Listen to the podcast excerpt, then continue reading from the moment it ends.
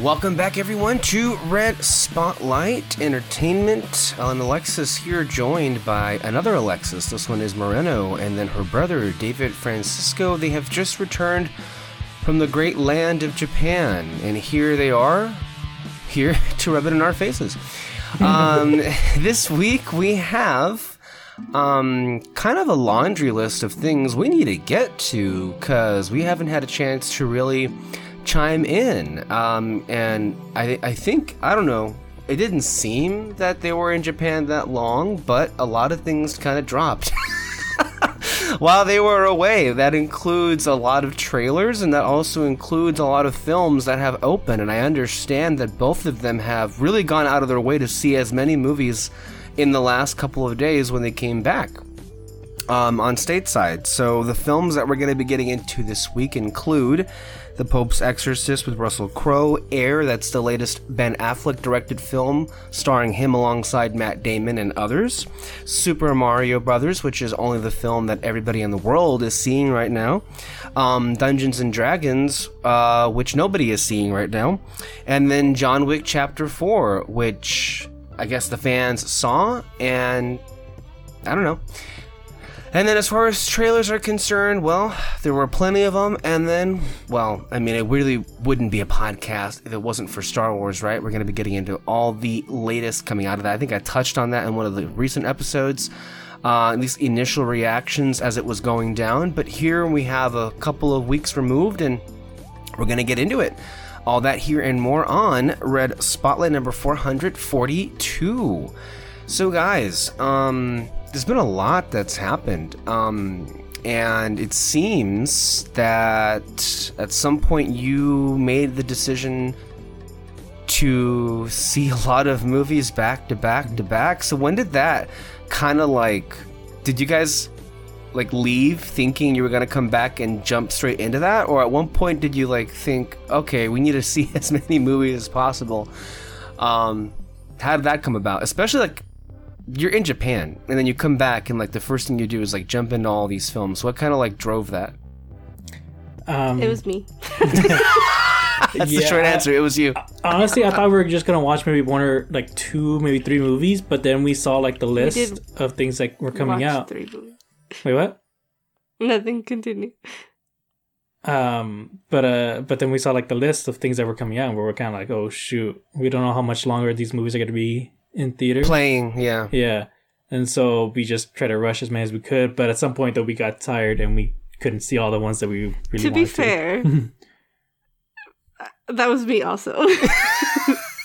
so my thing was that there was a lot of movies that I really wanted to see.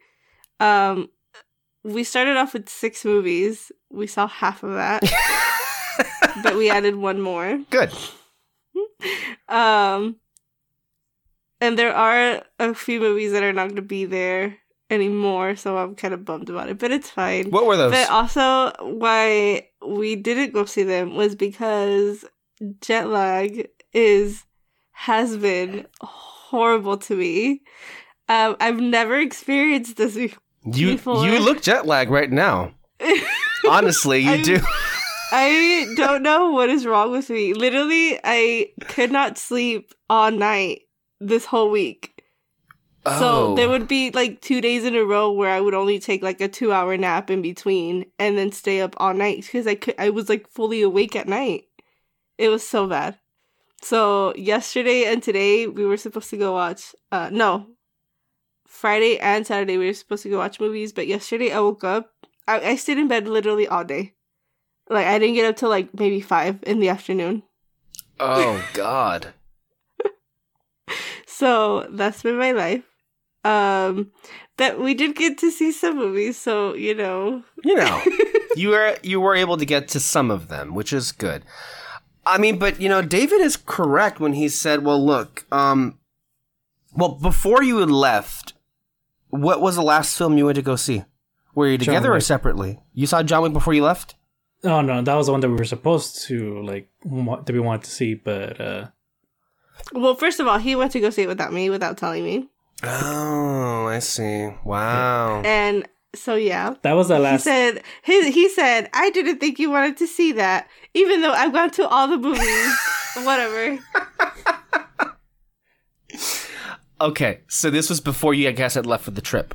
Uh, This was no, he saw it like on Tuesday. Okay, so this is after. Okay, I mean before you guys left. What was the last movie you saw in theaters? um, 65, I think. Oh yeah. Oh, that's right. Okay, I forgot that even came out. Mm-hmm. because there have been some other films that you know at one point did interest me and then i just didn't get a chance to do so so 45 was one of them the other one was cocaine bear um didn't get a chance to see that one either um but of the ones that i've had i think i've been okay i haven't been doing too many this week actually um, because I had the week off, uh, I was able to go see three of them. That includes Mario, Air, and Dungeons and Dragons. But before then, I was able to see John Wick, and then I feel like I'm missing one. But, but before John Wick, it was Shazam and um, Creed 3, which I've already talked about on here. So that kind of brings us back up to speed. But the point is, we're kind of in the middle of April right now, and starting in May, things. So many things. There's so Well, there's so like, many things right now, like, right? I mean, Yeah, that's what, like another thing. Like I didn't realize like all these things are coming out, but then I was like, yeah, like we talked about this, and this is gonna happen. it just sneaks up on you. Like it's like so much is happening, and I think um, as we've expressed on this podcast a number of times, like the older we get, the more busy we seem to get, and so things are happening in our like personal lives or you know work lives that are all encompassing, and then by the time you even have a chance to like think about what's happened, oh wait a minute, now we're in this month. And we're close to this movie, and actually, we're close to a number of movies happening, right? So, um, thankfully, I think the rest of this month seems to be pretty open and clear. However, when we get to the first week of May, we like really get things started with the the finale to Guardians of the Galaxy, which has been a movie that's been long in the making. Mean, there was a point in time where of we didn't think we would actually get this movie because you know shenanigans happened behind the scenes where he was fired for stupid reasons well maybe not stupid reasons but the way in which he was fired and who that came from was rather suspect and well i mean it ended up working out in james gunn's favor because not only did he end up directing the suicide squad and and doing peacemaker which both were great things in and of themselves but now he's the head of dc studios so I guess things ended up working out really well for him in the end. But that movie and all of the marketing in that movie, Guardians 3, is just like laying it all on the table. And it is shoring up to be um, a great and emotional movie. So, and I mean, the, the anticipation is there for sure. It's been since 2017 since there's been like, since the last Guardians movie. Mhm. So that one's just like off the bat, like a big one. And then not even, I think, in the following, and, and you be sure to correct me if I miss one, but like, it's not anticipated for us. And we're not going to see it because we don't give a shit. But that same month, Fast and Furious comes out. So it'll be a, and I hate when these things happen because that's going to be a big eyesore, you know? It's like, I don't care about it, but everyone's going to see it and then it'll get some talk for two weeks and then we can forget about it. And then coming in June, I would argue to me is the most anticipated film of the whole year, which is Across the Spider Verse, Part One. I feel like they're still calling it that, right? Part One. Um, I think it's just across the Spider Verse. It's just Across the Spider Verse. Okay, but and we'll get into that trailer later on. But again, things are going to get so much busier. And then in June, I believe is also Indiana Jones, and then by the time I get to July, I, we're going to get Barbie, and then the new Nolan movie Oppenheimer, which is of course about a fucking explosion. Um, and then August, I want to say, what's happening in August? I I feel like I'm blocking one out, but I know in August they're gonna have the um. Oh wait a minute! Doesn't Blue Beetle come out soon? And the Flash, yeah, Blue Beetle and the Flash are both like in the summer space. In August, they have the animated um, TMNT um, movie, which looks pretty good actually, um, based on that trailer, and the animation looked beautiful too. Uh, so there's a lot of like heavy hitters coming out, and I think what's different this time around than the last three years is it actually looks like a regular summer movie season. Like this looks the closest to what 2019 was, you know, pre-COVID, and it kind of like derailed everything.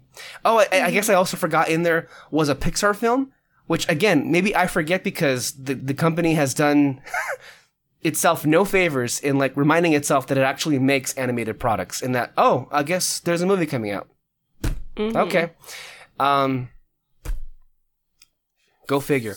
So all of that is happening like we're gonna get into a um i want to say by june we're gonna get into a space where every single week there'll be a big movie happening. That's why it's like it's good now to take in the time and catch up on all of these because what happens is if there's one you really want to get to and you don't get to it good luck trying to find a way to get back to that movie. And at that point you're kind of like well considering how things And are I feel like because there's so many movies coming out, the space or the time that they're gonna be at the movies is gonna be very limited. That's the thing, right? So it's like you're kind of like forfeiting seeing that film in a theater, and you're going to end up catching it either on premium video on demand or on streaming. But you're basically going to like find some way to watch it at home somewhere down the line, but not in your immediate like periphery. So yeah, I think you guys did good considering like what's about to happen. Um, and yeah, I mean, we're kind of like, I think we're we're okay. We're we've had to like work around you know people's schedules and and, and Yeah. um obviously and we're i don't know if you guys are going to try to do this maybe not because i think you already have had the chance to um see return of the jedi on theaters but on starting april 28th uh, for one week as was announced at celebration to um you know celebrate the 40th anniversary of the movie they are going to put the film back in theaters and i'm hopeful um we're going to have the chance to go and see that for ourselves um and then just a couple of days later guardians 3 comes out Actually, uh, you know what we're gonna that's gonna what's gonna play in our theater Mm. on Tuesday? Mm. Um, Superman the movie. oh seriously Yeah. i hate you I'm so excited. Mhm. and I still want to watch. I think the movies that we left for last are still gonna be there next week, if I'm not mistaken. So I'm hoping that we get to them because really, the ones that I missed were John Wick and uh, I forgot the Revenant. I think no, that was an old movie uh, i mean Yeah. Co- no Renfield. okay, Renf- sorry, Isn't it? sorry. But I mean, that's an example it. of jet lag brain if I ever saw it. Um, the difference I should note for anybody who's listening is, of course, that uh, the different areas that we live in, like um, we we just have the one theater here, basically, and occasionally we'll dabble. The Calexico Ten will have something random playing there, but you guys have a selection. From what I understand, you guys like, and you know, w- with the selection comes theaters. Sometimes theaters play different kinds of films, and I think what you guys have mentioned, oftentimes they play old movies every now and then. So Superman the movie, Yeah, they have wow. a like classic classic night or classic Tuesdays or something like that. And they'll usually have like the month of movies that, that they have and it's always on Tuesdays. Um but yeah, I, I, I there was another one that they were going to show, but I can't remember what it was. Mhm. well. No, but that one was the one that we were like, "Oh, okay, we have to go see this." Mhm. I mean, yeah, how could you not? That's a classic movie. Um, the one of my favorite things about that film, and I think a lot of people's favorite thing happens to be, um, you know, Clark um, and Lois Lane, and of course the theme. Well, the the whole score, but particularly the love theme that John Williams wrote for that was so so good. Like I could listen to it on repeat. Is how good it is. Um. Well, that sounds fun. Um, one thing that I know I'm not going to get a chance to do because it happens to be in the middle of the week, but I know I want to say that the AMC 20 in um, San Diego is doing a Guardians marathon. Uh, which God, that would be amazing to see. One, two, and three. Um, man, 'Cause, I I- the Guardians films are so like pivotal. Um, like I, I still have like, I still remember not just the movies, obviously, but just like the theater experience seeing those movies. Um, yeah, been a while, and so that's why we're kind of in the space. Um, also, for any you know a programming note for any of our listeners, of course. Um, I'm not sure, David. Is your podcast still um, running, or are you on a hiatus of sorts? Uh, no, uh, we put a, a new episode uh, this Saturday. Um, I had technical issues on my problem, and so it came out a little bit late. Oh, okay, that's fine. Okay, so can you remind um, people who are listening? Is there a set day for when the episodes drop, or they just kind of come when they come? no, they they usually come out on Saturdays. Okay. Uh, yeah. And uh, what was the last thing you discussed? uh, the Mario games, the games, Of course, right? How topical. uh-huh. And so yeah, we just went through all the Mario games that we played. We even mentioned like Mario Party and Super Smash Brothers uh, and all that. Uh, I even forget-. I even forget how many there are. Like I know for me, I um, if I can recall all the ones that I've played, of course, uh, the Super Mario's game on the Game Boy Color.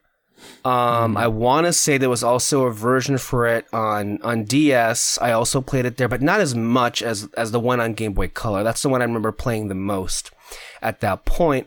And then I also really loved Mario Kart, which I believe I had on both Nintendo DS. And then for um, you oldsters out there like us uh, who are decrepit at this point, remember something called the GameCube? Um, yeah, that's that's one that we would play a lot. Um, that's one I would really get into, and then that's as far as I can recall, you know. But then there was so many other like games that I forget even existed. That I was like, oh, My favorite is Luigi's Mansion. a lot of people love that game. I don't think I ever played it. It's Isn't it like Scooby Doo? good. Sure. Luigi's Mansion in a way? yeah. Like, Yeah. or I I hear like he's he's basically ghost busting. yeah, yeah. that's basically it. Okay. So yeah, um, did you end up um, just out of curiosity? Have you done an episode yet about all the different Pokemon games? Uh, we have not. We've planned. We've talked about it, but we just haven't gotten around to it. Um, yeah, No, just um, because that was a, a big one as well. yeah. Uh, okay. And then as far as us, well, just recently we ended up dropping our uh, top 10 movies of 2022 show that's live right now on the feed. Um, and, you know, it's me, Kyle, and Peter talking about our favorite films of the year. And if you know how those things go, you shouldn't be surprised that it was near three and a half hours. So, I mean, that. and it didn't even feel that long, but then, you know, it ended up being that long, basically. Um, although one thing to correct for the record, um, now I don't know, David, if you want to make that change now, but you know, I did present the list that you gave me alongside our ours, but um, you had mentioned that there was a latecomer that you just saw recently that you would want to change. Now I'm curious, is there one that you would take out of the list that you gave me and swap in that one? I think I would have taken out um, Banshees. Oh shit, really? Yeah. wow. With which one? Uh, Mrs. Harris goes to Paris. Ah. Yeah, but like I mentioned though that um that I I literally just saw it yesterday, and so like I don't know if I'm just kind of like Recency bias. high, yeah, recency bias and all that, and so I don't know. It's it, it it's still tough though because like even the top ten that I have now, like it was hard to come up with that. Um, so if I can actually, I don't have to ask you. I have it right here. So if I you put Banshees at number nine, Yeah, okay. So then would you you're gonna put Harris at nine, or would you push down Puss in Boots to nine? uh, no, I'll just take out Banshees. Okay, swap it in yeah. a clean swap out. Okay, so Yeah. that would mean that would be there at number nine. Okay, well, Mm-hmm. and I also see here on Letterboxd that you recently reviewed it, um, or at least you you rated it. Um, we haven't had a chance to talk about this one, and I briefly mentioned it on the top ten show. It didn't make it, but it barely missed out. um, we'll see how that ages. Um, but, but uh, this one I've seen several times. Uh, let me just go ahead and give you the description of the film. Did you see it, Alexis? Okay. This is directed by Anthony um, Fabian, and he hasn't really done anything remarkable before this, so I'm not going to mention it. Um, anyway, here's the synopsis. Follow your dream. This is by Letterboxd, by the way. A 1950s London cleaning lady falls in love with a. Oh, I'm gonna embarrass myself. I do not know how to pronounce these words. Um, Dior. no, not not that Mm. one. A Couture. Haute Yes. Couture? How do you know I was okay? Haute couture, haute couture, uh, dress by Christian Dior, and decides to gamble everything for the sake um, of this folly. You know, I Universal, I think, should really be commended um, because they've been releasing a lot of um, great stuff recently, and a lot of like really diverse um, projects as well you know, from Megan to Puss in Boots to Cocaine Bear to even the Renfield movie that's out this week. And then, of course, here's Mrs. Harris, and then, of course, Violent Christmas or Violent Night, whatever it was last year. They've, they've really been investing in some interesting um, projects and they've been taking some risks. And I think they've all paid off to varying degrees. But, you know, this movie, um, I absolutely was like captured by its charm, and at no point did it let me go. Um, just immediately, this film, it's like this lead character, like played to perfection by Lesley Manville, who, if you're not are familiar with, she also played Cyril on Phantom Thread. That was one of Paul Thomas Anderson's recent films with Daniel Day Lewis. Um, and then more recently on The Crown, Lesley Manville played Princess Margaret on the fifth season. Um, and immediately what this movie feels like is like she welcomes you and then just like hugs you and then re- refuses to let you go at all costs, you know? And I think I also saw on, on Twitter someone re- referred to this as like, you know, if, if we think of Top Gun Maverick as the ultimate dad movie, then maybe we can think of like Mrs. Harris as a mom movie of sorts, you know? Um, now I'm not sure if that's really all that descriptive of what you know that actually means but it's a comfort movie and it's kind of a comfort movie that we haven't had in a bit um but you know to suffice as i mentioned you know in that other podcast i was endlessly charmed by the the idea of this movie is that this you know this cleaning lady in the 50s is just the definition of like the nicest person you would want to meet. And she kind of like walks into people's lives and is able to just brighten things up just by her being kind. And I don't know how anybody would be opposed to the idea of a movie like this. It kind of reminds me of I don't know if if it's like maybe a bit too um cliche to like make this comparison but you know it's at some points it, it her character does feel like a mary poppins of sorts you know like she just kind of like walks into people's lives and you know people just kind of can't help but not you know depend on her but she finds solutions so seamlessly to a lot of the i don't know issues that are happening in their lives um but it also i think is helped by brilliant costume designing. Um, I mean, I can't believe this lost the Academy Award. Like, I was like low key thinking, like, if Cruella won, and it deserved to win, quite frankly, for costumes last year, then so should have Mrs. Harris. I want to say the same costume designer who did Cruella also worked on Mrs. Harris. And I think it kind of mm-hmm. shows, quite frankly. So it's kind of ridiculous to me. And at this moment, I'm trying to recall what ended up winning for costume. Oh, I remember. It was Black Panther, which, I mean, yeah, okay, sure. I, I, I can get it. The one thing I didn't vibe at all with Black Panther's costumes was that ugly costume they gave Danai Gurira's character, Okoye. That was The underwater one? Hmm.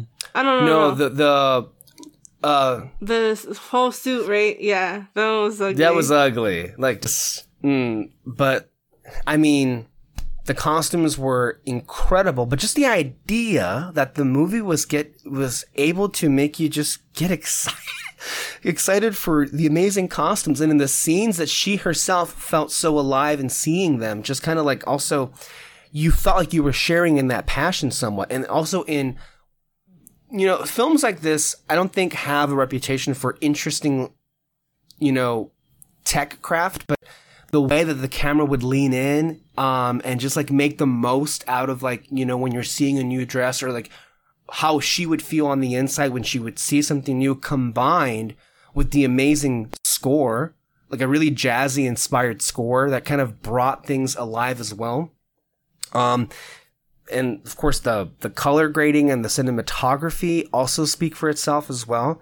Um and the supporting cast of characters. Um Isabelle Huppert um who is you know renowned in in in France um she played not really an antagonist, but some a, a bit of an adversary at first. She played the head um, boss at Dior, who she didn't really vibe at first with, with Harris.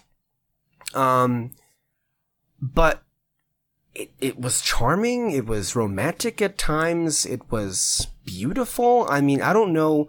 Um, sometimes a film doesn't necessarily need to be you know, I shouldn't say sometimes. A lot of the times, films don't have to be like world breaking. They don't have to, you know, reinvent the wheel. What this was able to do, um, so few films, I think, can actually achieve in, in a way that, you know, in, in movies that try to do what this did, but just can't quite get there. Um, I loved it. And I think I've seen it like several times at this point. It's, it's just, it's a great comfort movie. That was my take on it, David.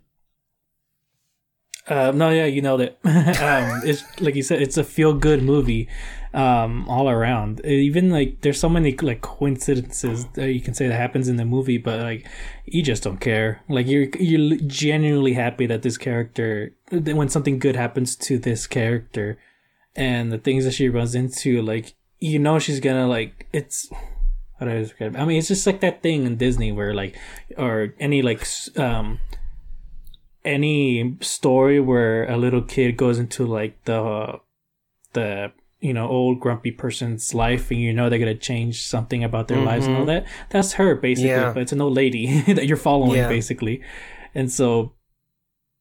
Uh, I mean, yeah, it's just it's a really good feel good movie all around. Um, and I was just smiling the whole time. Yes, in the movie. exactly. That's that's the feeling of it. You're just smiling the whole time. So it's like, how can you be, you know, dismissive of that? You know, so few films can actually accomplish that, and that, I think that's a rare feat. Mhm. So quite interesting. Then, so then you would put this one at number nine in the top ten. Okay, that's uh, that's a good. I would say anyway. That's a good. Um. So there is yes, Alexis, go ahead. Sorry, I was just like trying to like remember what we were saying or talking about before Mrs. Harris, and that was like, oh yeah, the top ten. If you want to listen to what our our picks were, it's on this feed. Alexis, go ahead. I forgot you were there for a second. Um, I love this movie so much. So, so some of my like most like favorite movies are the Audrey Hepburn movies. Mm. Those are like if I go like a long while without seeing them and then I'll rewatch them again, I'll like get mad at myself because I'm like, why haven't I watched this like regularly? Because I love these movies so much. And like my top two favorite ones are if you guys haven't seen them, you should because they're really good. But it's uh Sabrina and Funny Face, Mm. which have to do with like going to Paris and falling in love and fashion and stuff like that. So like it has a lot of the same themes. So when I saw this, I was like, "Oh my god, it's so good!" And then I love watching movies where fashion is incorporated in it. Um, when I was younger, like that's what I wanted to do. Mhm. So every time I see something like that, it just makes me so happy. And when it it presents itself as like, especially here, when like the whole thing is that she wants a dress. Yes. she just wants a dress Uh huh. I love that. Yeah. And like she goes for it. And, you know, the fact that people are like, where are you going to wear this to? Like, who cares? Like, that's what I want. It's going to make me happy. I, like, you know, I haven't been happy in a long time. And this is just something that I want. You know what I mean? Mhm. I love that. Not only th- I don't know. It was, it was such a good movie. I was gonna say, not only like are there people who are like, oh, why you want to wear this? You know, like where are you gonna wear it at? But then everyone else though, like that are on her side, they know exactly why she wants the dress and all that. Like you know, they and then everyone loves the fact that there's someone here who actually wants a dress to look beautiful. You know, it's not it be- well all the not just to have it, not- not, just Mhm. as like a material thing. It- you know what I mean? It's like the thing in the menu. You know how like every rich person that's there, they're there because like yeah, it's the rich thing to do. you know, and that's basically what everyone else is. But then you have someone here that's like, no, I, you guys are making beautiful, beautiful things that are like that make people feel good, and basically, and that's what she wants. Is like she wants to feel good in this, but she also knows that she's gonna look beautiful in it. And it's uh, And she made herself even and more she, valuable. She ends up with Mr. Malfoy. That's. I would. Get, I was gonna say like she even like made herself far more valuable than any any of those other like um, you know, fake people because she actually brought cash with her. mhm. hmm So she and they were all like, "We can't say no to this. Like this is fucking cash. Like you can't Yeah. like, you know, back out of this Mhm. for sure." But even even in in instances where it's like you know they got mad at her because she was late, but then like they offered her to like, okay, how about I just make it myself, and then you, you Mhm. just join us, and it's like. The film is so infectious. It doesn't Yeah. matter what it does. Like you're just on it, and then you also you feel her lows, right? Like even early on, like when she realizes that all this time her husband's been dead. she's reading and it's like fuck. And then when she's on that bridge and then she's like says goodbye, like oh my god. I know. And then even uh, oh, and when Dude, when she when she gave that dress away, me and David were so pissed off. We were like, "Bitch, you better not give her Right? the fucking dress." yes, Oh my god. and then she ended up doing that. But then of Mhm. And course, she and, like literally the worst thing that could happen happened. Oh my bitch. god. Um, and she fucking ruined it. But um, yeah, and I don't know. I just really was all for it. Every every second of the film, and I, you know, I really have to say, Alexis, you're so right about you know this idea that this person, all she wanted was just I don't know. She doesn't have to justify why she wanted it. But every Mhm. time, like not every time, but a lot of people keep asking, like, why would somebody like you want something like this? Like, what are you gonna do with it anyway? Like, all the implications of like, clearly you're not somebody who is going to make the most out of this. So, in theory, you have no business being here. You have no business wanting this. And it's like, I don't know. It kind of also speaks to how all of us have like different kinds of interests in our lives. And Mhm. unfortunately, sometimes we're surrounded by people who would love to question why we love something. And it's like, I'm sorry, did I ask for you to ask me about why I have to justify why I want this? No. I don't need to justify myself to you. This is what I want. I'm going to get it. Yeah. That's it. I'm sorry. Like, and I feel every person is entitled to that. Whatever it is that they like, and not having to ask, like, or answer, like, endless questions about, like, and usually those kind of questions are asked. Sometimes it can, you know, correlate with people in our life, whether it be in our, you know, working capacities or our, our home lives, but sometimes they are asked by people who mean it and ask it in a very judgmental way. Yeah. And like at least in like in my experience, it's it's mainly people who who like limit themselves to things that they can do. Like for example, a trip, you know, I I'm sure that they don't mean it in this way, but it comes off in this way Mhm. where they're like how like how are you guys going there? Like I don't know, something stupid like Um, or like when they say like, "Oh, must be nice," like you know, like shit like that. Mhm. Oh, but I got Like that that pisses me off because it's like you could do it too. yeah. I know most of the people that I work with, you know, obviously like they have kids, so that's like a big thing as to why they justify not going or not being able to go. And that and that's true, like especially if they're little, you know, I understand that it's hard. But like I have things too. Like I have, you know, things that I have to pay for, you know, responsibilities and stuff. But the difference is that I prioritize prioritize what I want to do Mhm. Mhm. you know and i understand things come up and all these things and i am saying this without having kids without that you know living through that but it's like you can do these things you just i don't know i think that we're made to believe that we Need to have. have to limit ourselves in the things that we enjoy and stuff and that's not what it's about like Mhm. No, um, at my work, I got asked like, "So are you just going to Japan for fun?" And I'm like, "Yeah." no, no, no, no, no. She, she, she wasn't saying Wait it a like. minute, what- what kind of no i question know is i that? know like they don't mean it in a bad way Yeah, yeah, th- but it's it like wasn't in a bad way. why- But like when I said, like, yeah, I'm just, yeah, I'm just going, and she's like, "That's awesome." Like she was, like she just couldn't believe that I'm just gonna go for it. You know, go to completely different place, go to Japan of all places. You know, and and so yeah, just you, you just gotta go for it on shit. You know. Yeah, like I I know that this one uh person that I work with she didn't she knew that I was leaving but she didn't know where I went until I came back and she was like so like where did you go and I said Japan and she's like who does that like who who Apparently gets to say that nobody. they went to Japan yeah and it's like it's just it's so crazy and like I don't know it's just so weird like the way that like people I don't know, not judge, but like, you know, approach you because of certain things.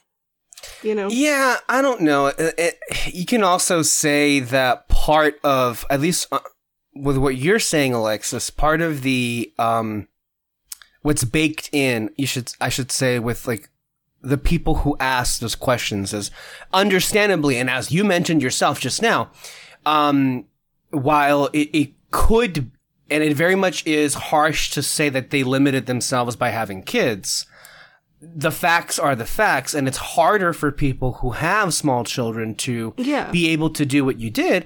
But at the same time, guys, it's not, and it shouldn't be, like, unfathomable to anybody that someone, a young person like you, um, that may be the only time we've ever acknowledged you as a young person. So take that for what it is on this podcast. But um, that a young person like you would choose to, I don't know, actually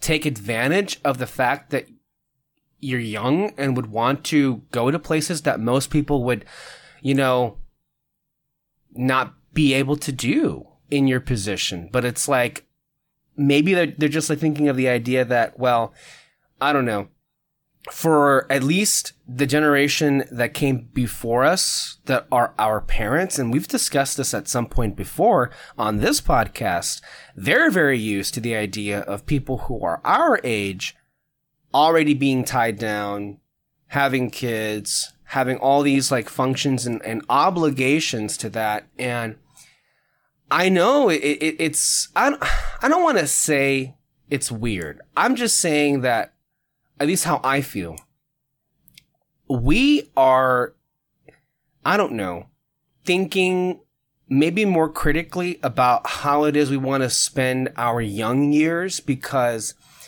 I have younger cousins, or actually cousins who are, I think, like about a year younger than me, and one that's like three years younger, and they both just had babies for the first time around the same, like about about five months ago. Um, and I'm like, I don't want that anytime soon. I'm sorry, it's not because, um, I wouldn't want that. Well, there's a that that in and of itself is a complicated question because like would it's daunting to put yourself in charge of another person's life. Mm-hmm. It, it is, and that shouldn't Yeah. be an easy thing getting into. But it's like the trade off is having to commit your whole self to that person's life always now i don't say most if not all parents do this so you know there are parents out there that oftentimes put themselves ahead of their children but you you get into this like mindset and this mentality where everything that you do has to be in service of them and in some ways you stop living your life you know and Yeah. Which is not not no healthy either, you know. so That's that's too much uh codependency Mhm. to put on a small child. yeah And like I understand why, you know, people do that. Like obviously, you know, you you like need to take care of your kid, but to stop living your own life, which is what most people do. Yeah. Like that's crazy to me. mm-hmm And and I don't know if that's right or wrong because again, I don't have kids. I don't know. Our parents sure as hell You know. didn't stop living their life when they had us. No, they didn't. And you know, and and my mom especially would get judged a lot because of that. You know, they they went to on trips when we were like babies. mm-hmm But like we don't remember You that. don't remember like, that? The the funniest story they keep telling us is that they literally had a savings. They try to save up for a house, and then one day, uh, friends of theirs were like, "Yo, you got to go to Cancun someday," and my dad was just like, "Let's dip into the savings and go to Cancun." and you know what that is? which is fine. Like like hey cancun is great out in the end. Look at where we are now. Mhm. cancun You is great so like how am i gonna judge that like Yeah. A- you and I gotta my live your mom- life people Yeah, you gotta mean- live your My life my mom, the first time that she went to Europe was I want to say 2014, 2015 and she felt so guilty because she was going during Christmas and New Year's and she was going by herself with her cousin and one of her friends. mm-hmm So she felt guilty that we were one that it, it was during the holidays and that she was going by herself. But all of us were like, Go for it. why would you not go? Mhm. Like, if you have the opportunity to go, why would you not go? Why do you Mhm. think that we would stop you from going? Mhm. If my dad would have said no, I would have been pissed off because that's like something that they still do, which Mhm. I I understand why they do it, but it like Mhm. Irks me that you, like they have to ask for permission to go places. And like I understand like it's obviously like she's going across the, the world, whatever. But like if he would have said no, like I would have been like I would have been upset at him cuz why are you stopping somebody to do something like this, you know? mm-hmm And like it's funny now because I um I have two coworkers who have been talking to me about like going on trips and they've never gone anywhere, blah blah blah. And one's an older lady and then one's like a year older than me. And I convinced both of them to go, or at least I somewhat influenced them to Good, to book the trips mm-hmm you know and it's like i don't know It's it it pisses me off when people are so judgmental and that that's it makes others like not do what they want to do and that's you a know? kind of a key thing is a lot of people in general um don't do things that they want to do because they're never encouraged to do. Seemingly they have a lot of people in their lives and it could be that they're very well-intentioned people but they kind of steer them in a direction of like crushing responsibility and choosing that always instead of like what you would want to do to make yourself happy in that moment you know? And i just feel like for me and for anybody in general, you should do in life what makes you happy. Now, please do not misconstrue that as like being Yeah. irresponsible Yeah. or like crappy or a piece of shit. I'm just saying it's like, look, all of us have a lot of responsibilities and obligations no matter what. I mean, just to be alive is a responsibility, right? You gotta pay the bills. just to, you know, keep, just being alive is already expensive, right? But still, you gotta do things. And oftentimes they, they come in, in small packages, right? Like, you gotta do things for your mental health, right? You gotta do things to keep yourself going. Like for me, going to the films, going to the movies weekly is part of how I keep myself Yeah. sane, you know? Mm-hmm. Just that's what I like to do. Clearly, um, otherwise, why the hell am I doing a movie podcast for like almost ten years? Um, but yeah, I mean that's, and more importantly, like people are way too judgmental in everybody's business. Like, mm, why can't you just be happy that that person's happy? You know, you don't gotta like chime in with like these kind of like passive aggressive like comments like, oh, like, wish I could do that. Like, you could, Yeah. you could do that. You can. You can. You just choose not to. Okay. Yeah. hmm And and that's not to say that obviously like there are people with big big limitations. Mm-hmm. No, You know? and, and again, people, please don't come at us saying that we're ignoring financial limitations. That's Yeah, baked no. into this. We are. We get that. We Yeah. know. I my credit card, uh, I maxed it out. Okay, like you know, I, I I got some debt because of this trip, but like I don't regret it, and I'm I know I can pay it off at yeah, some and point. that that's like something that I was talking to my coworkers about too. Like I there was a point in time where I had a good amount of money saved in my bank account. Um this was like maybe 3 years ago, meaning 3 trips ago. Hmm. But all that money went to these trips that I you know will forever have with me. And now I'm not doing bad financially, but like obviously I don't have that like comfort anymore in saying that I have all this money saved. Um, and a lot of that had to do with like the money that we got for COVID and all that stuff. At one point, I had two jobs, so like I worked for that money, Mhm. Mm-hmm. and I worked to be able to do these trips. And I like no regrets at all because this is something that I always have with me forever. Right. Yeah. Mhm.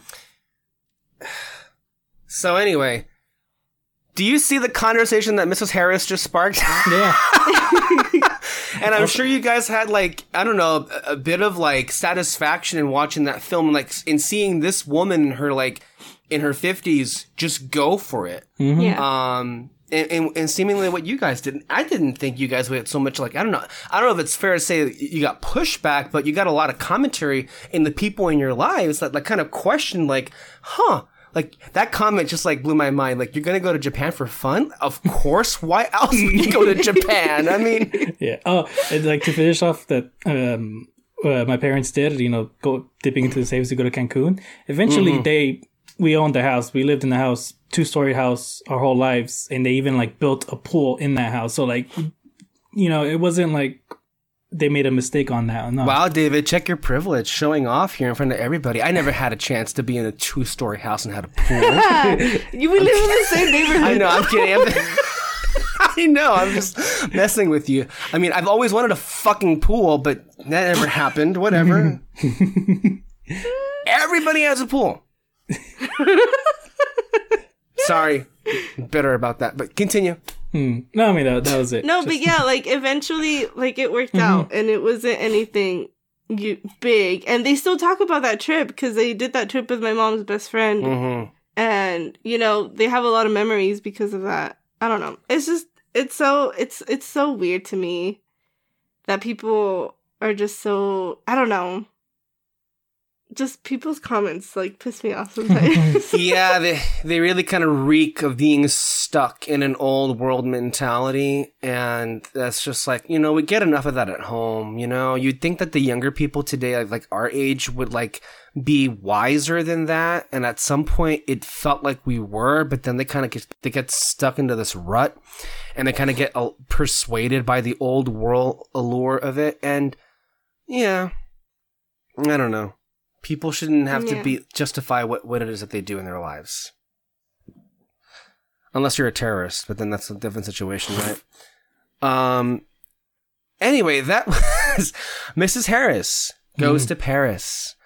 Um and we can you know link back up later on in the podcast uh to discuss that whole trip to japan of course. Um but to get you know into some of the stuff that was missed here um let's talk about some trailers guys. Um I'll, some of these were pretty bland. Mm, you know they were like whatever. And i'll give you two examples of movies that I'll I'll give you two trailers that they can't really move me, and even in the best of circumstances, they wouldn't be able to move me because I think I've already made up my mind how they're going to be. But then again, I've already made up my mind about how anything Marvel is going to land with me. You know, I feel like at this point, we've kind of beat this to death.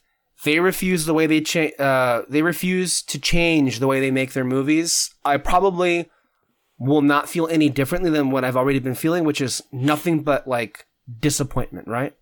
And considering that with both Secret Invasion and with Marvels, those are projects that have been like rewritten and reshot several times, one of which is currently being rewritten right now, the Marvels. Like, think about this. Like, how is anyone expected to get any bit of excited with Marvels? Now, this is just my thinking. I'm not, I don't want to speak for you guys, but like, I'm thinking, I know that this movie is being rewritten right now. Why am I going to put any kind of stock into how good or not this trailer is?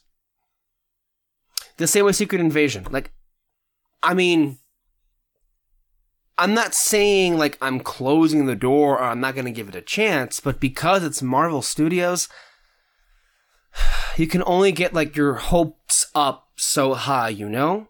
Because you kind of know how it's been like for them. And I got to ask you like either one feel free to answer up first, but considering the footage that you saw um is there anything in these trailers that made you at least enthusiastic or excited for any of them?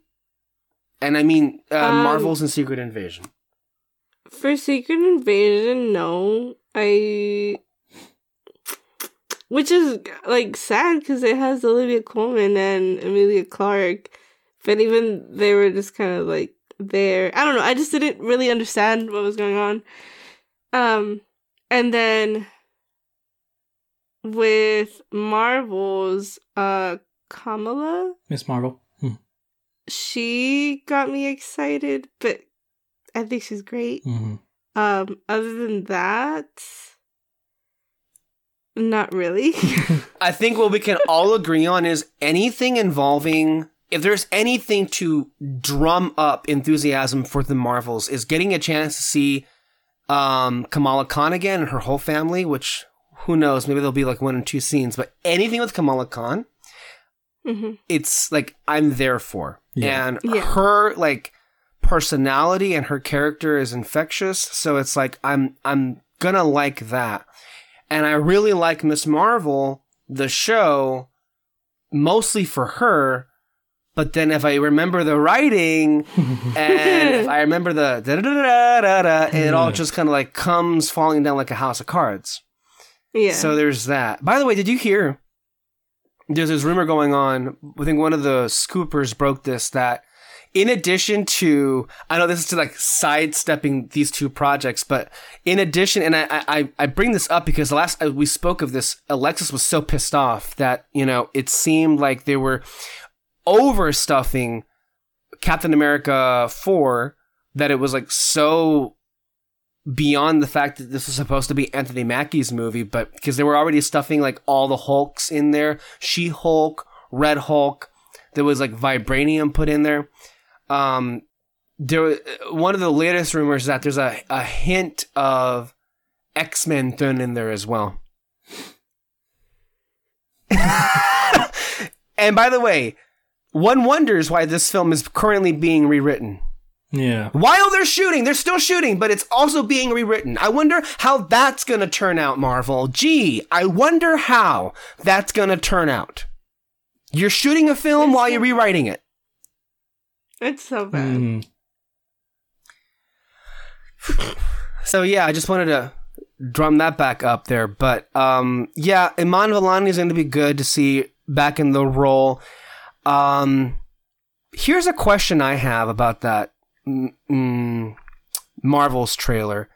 Also, remember that recently there had been similar rumors that Brie Larson was clashing with Teyonah Parris, and Teyonah Parris is the actress that plays Monica Rambeau. and I feel like when you watch this trailer, you kind things are beginning to click as to maybe why they were clashing, and I really do wonder how Brie Larson feels about this right now because there were also rumors that the director Nia DaCosta kind of was making this movie from the perspective that she was far more concerned with Monica Rambeau's character than she was for Carol Danvers' character. And when you put in with that trailer, things, I think those rumors, and when you watch that trailer, things might be clicking because there was hardly any Brie Larson in that trailer.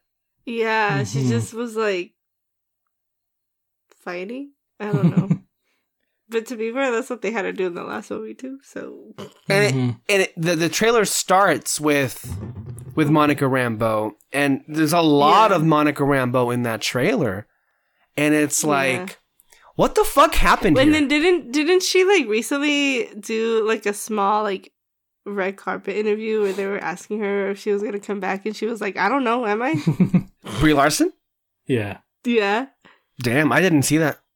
Really? It was. It was. I don't know if it was recent, but it was. yeah. It wasn't recent, but like, um, that was a pretty big video. I'm surprised that you didn't like see or anything. Um, but I mean, honestly though, um, in terms of like what um Captain Marvel's character, I I just think they don't know what to do with her. like they didn't know what to do with her in the first movie, and she's so powerful. Like, what exactly can she do in this one that'll like not fix now, not end the plot? But it's it's easily? also just so crazy to me that they can't come up with the story when you have fucking Brie Larson playing this character. Mhm. It's just wild. You can't And, come like- up with a story. You can't come up with a character. You give Mm-hmm. it a sequel, and your solution is, well, I guess that's it. Let's just rework this whole story where we call it the Marvels, but we'll make it about somebody else instead. That's your solution to, Mm-hmm. you know, figuring out what you can't make work about this character. Yeah, And, so it, you just like, you push her to the side. That's the solution. Yeah, and I mean they figured out how to like depower her because you know they can't use their powers or else they're gonna be switching every single time. So like they figured that out. Um, the thing though is again, what are they? Okay, so what does that mean for the character? Like, is she gonna feel weak that she can't use them, or what? What is it? Because the only thing with Monica Rambeau that they'll do is that chances are she hates uh, Captain Marvel because maybe she wasn't there when her mom died or something. I don't know.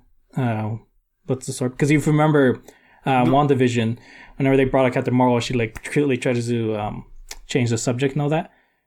Mm-hmm. And then it's easy to do what to do anything with um, Kamala Khan because she's basically like Spider Man. so like, there's a lot of fun things they can do with her. yeah it just it it um this is a very clear example of how the brain trust at marvel studios has completely failed now at this point i think all of us here are in agreement there are plenty of examples of how they failed several characters in several films in recent years but i think like this is so glaring why is it that people continue to give Feige a pass. Like I know I spoke to this in the um, in one of the recent podcasts, but you guys have all heard the stuff that's come out after the firing of Victoria Alonso, the person who was basically Feige's number two and in charge of all the visual effects for all of the projects. But it's so I don't even know what the right word is, but it partly it's enraging that many fans continue to be under the persuasion that, oh yeah, this Victoria bitch, she got dropped and all the problems for why all the films look ugly and why all this abuse took place, let's pin it all on her as if she didn't have a boss named Kevin Feige that allowed this to happen in the first place. You mm-hmm. know? If the brain trust at Marvel Studios can't figure out a character like this or how to work them, that's a big red flag. Now, what's going to be annoying about this is like, I think it's uh, it's obvious and easy to attack the film based on this trailer for having like no visual pizzazz whatsoever. It looked very flat. Honestly, like there was a shot where the three Marvels were literally in front of a black screen. Yeah. And you're like,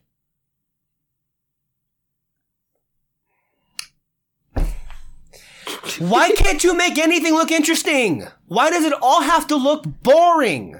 I'm sorry I'm screaming at this. I'm just so upset by this because it's like they're not even trying anymore. And on top of all of this, David, uh, I'll throw the question to you because this has also been put out there online. Would you be able to tell what the hell is going on if you hadn't seen Miss Marvel or WandaVision? Would you know who these people were if it wasn't for those Disney Plus shows? No. Nope. And that's what that's what the trailer should have. Why is why is he in space? why? Especially when you like look at that Secret Invasion trailer, it's like, wait, what? Yeah. mm-hmm. It's like that's, that's storytelling 101 is, is like. I'm sorry, David. Go ahead. That's what the trailer should have been. It's just scenes of like you introducing these characters in the movie but you didn't do that. you just automatically assumed that we saw Miss Marvel, and everyone keeps saying that no one saw Miss Marvel. By the way, that like that's the biggest thing. So, I don't know. Yeah, good luck to this film, and it's like we should also note for the people who maybe not don't remember. The reason why the film is being rewritten and reshot right now is because the film continued to do very poorly when it came to um, screen testing um, so, and now at one point, this film was reported to have a big musical sequence because they went to a musical planet. Bet you anything that's the first thing that got cut in this rewritten rewriting process. So the, maybe the only interesting things that Nia, the director, was able to put into the film probably were I, I, I'm I'm almost sure of this are either going to be dramatically reduced or dropped completely. And yeah, mm-hmm. good luck to this movie. Like, this is going to be coming out at the same time as Dune Part 2. Ooh. yeah, good that. luck. yeah. If it even makes an release date. That sucks. And, like, it sucks because, like, I feel like out of all of them, this one has, like, the most potential to, like, be something so good. You see it in that trailer that there were moments where, again, you you very easily could see a version of this where it could be great, but it also sucks even yeah. further because, um, I'm not going to say I don't want it to fail. I mean, I want Marvel projects to fail now because I think they need a big wake up call. They need a mm-hmm. big fucking wake up call, more than just Ant Man bombing. They need more bombs, honestly, to get them to wake the fuck up. But with a f- project like Marvel's failing, you know, as well as anybody else now knows, that when it comes to projects that are led by minorities of any kind, especially women these days, all that's going to do is generate more cash flow for the alt right trolls um, that inhabit the internet and are going to use it as an example of go woke, go broke bullshit, which I'm sorry. At this point, um, considering how well Mario is doing and can, these people, I, I, I don't, and none of us here at all strive to give them any kind of airtime, but to kind of really like put them in their place and also put any people who are listening that really insist on this, you know, go woke, go broke mentality. A lot of these people were saying Mario was going to fail because in the trailer, Peach was, I guess, girl boss. Yeah, I guess if you want to call it that, but the film seemingly is going to go down as the highest grossing film of the year. So doesn't that completely devastate the go woke, go broke argument? Mm-hmm.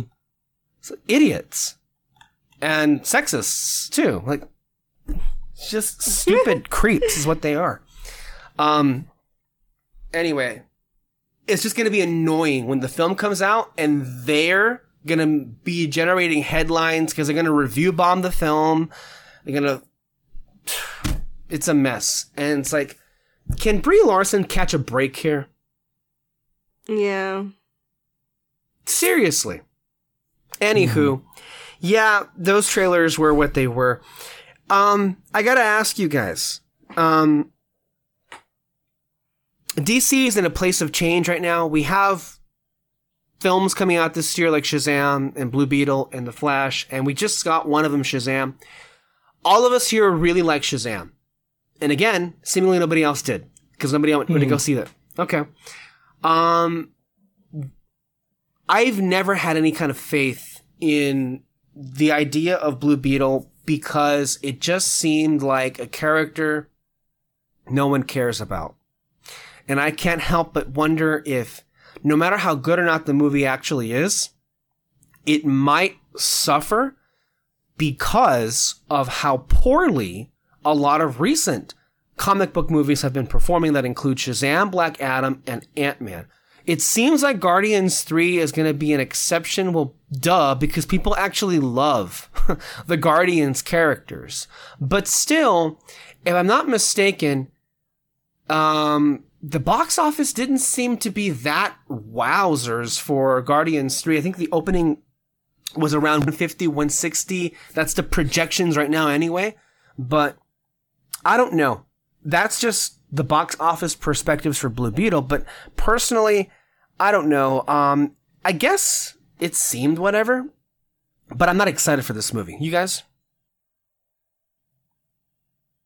Blue Beetle. Um, I mean, I'm excited because I know this character and stuff, and it's Oh, okay. um, but like that's me, you know. I I am with you in that not a lot of people know what's going on here, Mhm. so I I don't have a lot of faith that it's gonna be. It's it's the Shazam thing all over again. Not a lot of people knew what was going on there, so people didn't go see it. Um, Or that it even Like- existed, right? yeah.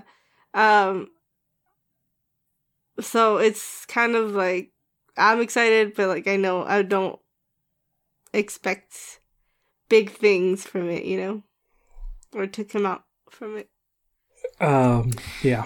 Um, no, yeah, I agree with her. Uh, I'm excited still actually for Blue Beetle. I really like that character. I saw him in uh, what was it Batman Brave, Brave and the Bold, and he was one of my favorites. um, and I really liked him in Young Justice. So yeah, Yeah. I'm, I'm pretty excited about this. Actually, I like the actor who's playing him. He was he's in um Cobra Kai. Yeah, I thought he was I thought he, Hmm. he was pretty good for the role. Um, and so yeah, I, I'm I'm a bit excited about it. So. Now, again, these days I have much more faith in the DC brain trust in producing something good versus Marvel. So there's a decent chance, I want to be fair, that the film could turn out to be pretty good. Mhm. But at the same time, there's a decent chance it doesn't matter how good it is. People are just not going to go give it the time of day. Mm-hmm. Yeah, Mhm. so And then if that happens, yeah, we'll see. We'll see how these things go. Um, now, I don't know what more we can add to the absolute like craze that's happening on film Twitter over Barbie, but um, Greta Gerwig should be praised just by being who she is. I mean, she makes great movies. Um, Lady Bird and Little Women are amazing movies. Um, that don't nearly get talked about enough in the way that they should. But wow, I I have to say I'm actually surprised to the degree that the marketing campaign has been able to capture people's attention um more so than you would think a Barbie movie would, right? Like I don't know, I I personally think or I would have expected anyway that there would have been more people in the general audience, the kind of people who like Fast and Furious and Illumination movies, um, would like kind of put a raised eyebrow to this marketing campaign as to like something that seems weird, stupid, and crazy. that yeah, Um, that that's I I was thinking that too. Like it's so funny that you have these like and it's all the same groups of people that are saying, "Oh, Peaches way is girl bossing way too much."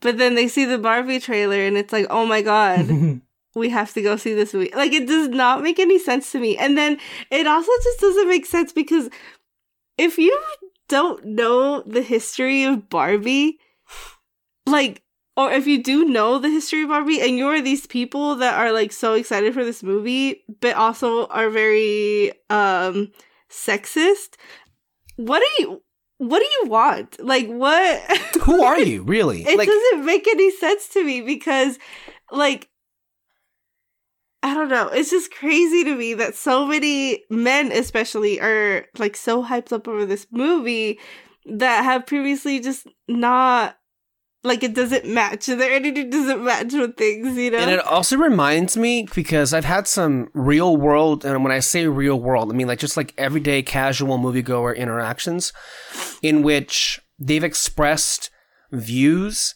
that are not indicative of who they mostly are. And it, it's a reminder of how successful the, um, the right wing bullshit talking point machine is, uh, how good they are at like capturing people's like I don't know entire personalities, but more so specifically here how successful they are in like getting people to agree with them. Because I, I've seen I've heard people say like things about well what was the character that they were saying that s- some franchise is getting a female lead and they get like threatened by it? And um one was even like why did they make the little mermaid black? And i even overheard a few months ago while that trailer was playing one like he ain't old not much older than we are one like middle not middle age but like one mid 30s Hispanic dad off to the distance was like laughing at the Little Mermaid trailer, saying that Halle Bailey was ugly. And then I heard that his son, who is like, you know, he was the one that was calling him out like, that's really messed up, dad. But it's like, like what, what, what's going on? That the right wing is like capturing people who are not that much older than we are or of our age into thinking that it is an atrocity to, I don't know, give people who aren't white or who have dicks the time of day in the movie industry. Why does it threaten you to give, I don't know, different people a turn on the big screen? And I'm sorry to like, bring this back up. How does it affect up. you? How does Right. it affect your everyday life? I don't understand. Why does it make you so angry? Yeah, it doesn't make any sense to me. Like the whole, oh, they're too woke thing. I don't understand what you're arguing. Like, it it it does not make any sense in my brain. Like what you're trying to say.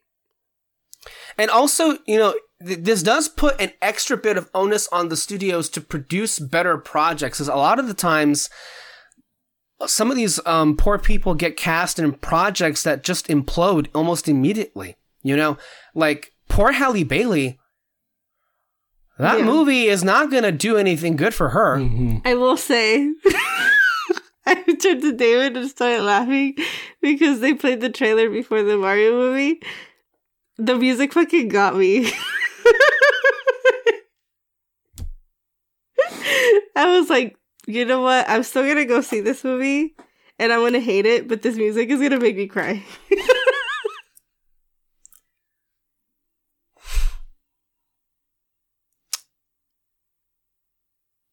Keep in mind, of course, people who are listening, Alexis, this entire time has fully acknowledged that the footage that's come out of that film looks like crap. Mhm. Mm-hmm.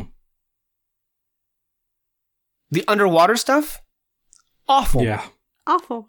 awful. Even we walked into the movies and they had um because they're we have like the where they put the movie posters. It's like a screen, like a TV screen. So they switch from one poster to the other. And when we walked in, they had the dark silhouette poster where you can't see anything. And I was like, what the hell is this? It's so ugly. By the way, that's another thing. We gotta, we gotta like, you know, pr- hit the pause button right here because this is a trend. Not, it seemingly happens to be with Disney, but it happens to be for a lot of, I guess, studios these days. What is it with, um, some of these big budgeted films looking like unbelievably hard to see what's happening there? You know, like with Little Mermaid, we've been joking for months now, like, you can't see anything. Like, it, it's just completely covered in darkness. And it's like at some point you got to think, was that was that really a choice there? Was anybody here thinking, "Oh yeah, this is like going to make us look more I don't know, inspired or creative?" I don't know. And then I say this because just today on the chat, I did share with you um, some of the takes that are swirling around the upcoming Wicked project, right? hmm And I mean, you saw the images that was released. I love that first. How was that? the first comment is like, "Are you serious?" like, just it was so funny. And then everyone else is just like, What "Can't it- shit." no, yeah, he was Houston. Uh, Cauley said, "You can't be serious. Come on, man."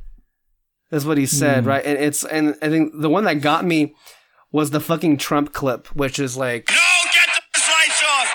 Off! Turn them off. They're too, they're too bright. Turn them off. which is a lot of movies lately. It's like you can't see what the fuck is happening, and it's like, is it a Disney problem? And also, Disney as a whole, I want to say, wholesale, they need to be ashamed across the board of the visual effects they've been like producing in their in their projects. Because did you and any of you to, and I, I think I may have shared this when you were in Japan, but did you happen to see that fan made the trailer for the fan edit, a fan edit of a a cut together Obi Wan movie from the Disney Plus series. So if you recall, I shared a story in the chat of one person who ended up being just one of the visual effects um, people that worked on the Andor show, and he took it upon himself to make new shots or redo certain shots in a fan cut Obi-Wan movie. And a lot of um his shots looked unbelievably better than what was already in in the Disney Plus series and it's like if you can be shown up like that what's going on here? It's like again and again ugh, Hmm. it's just it's it- it's a whole different thing.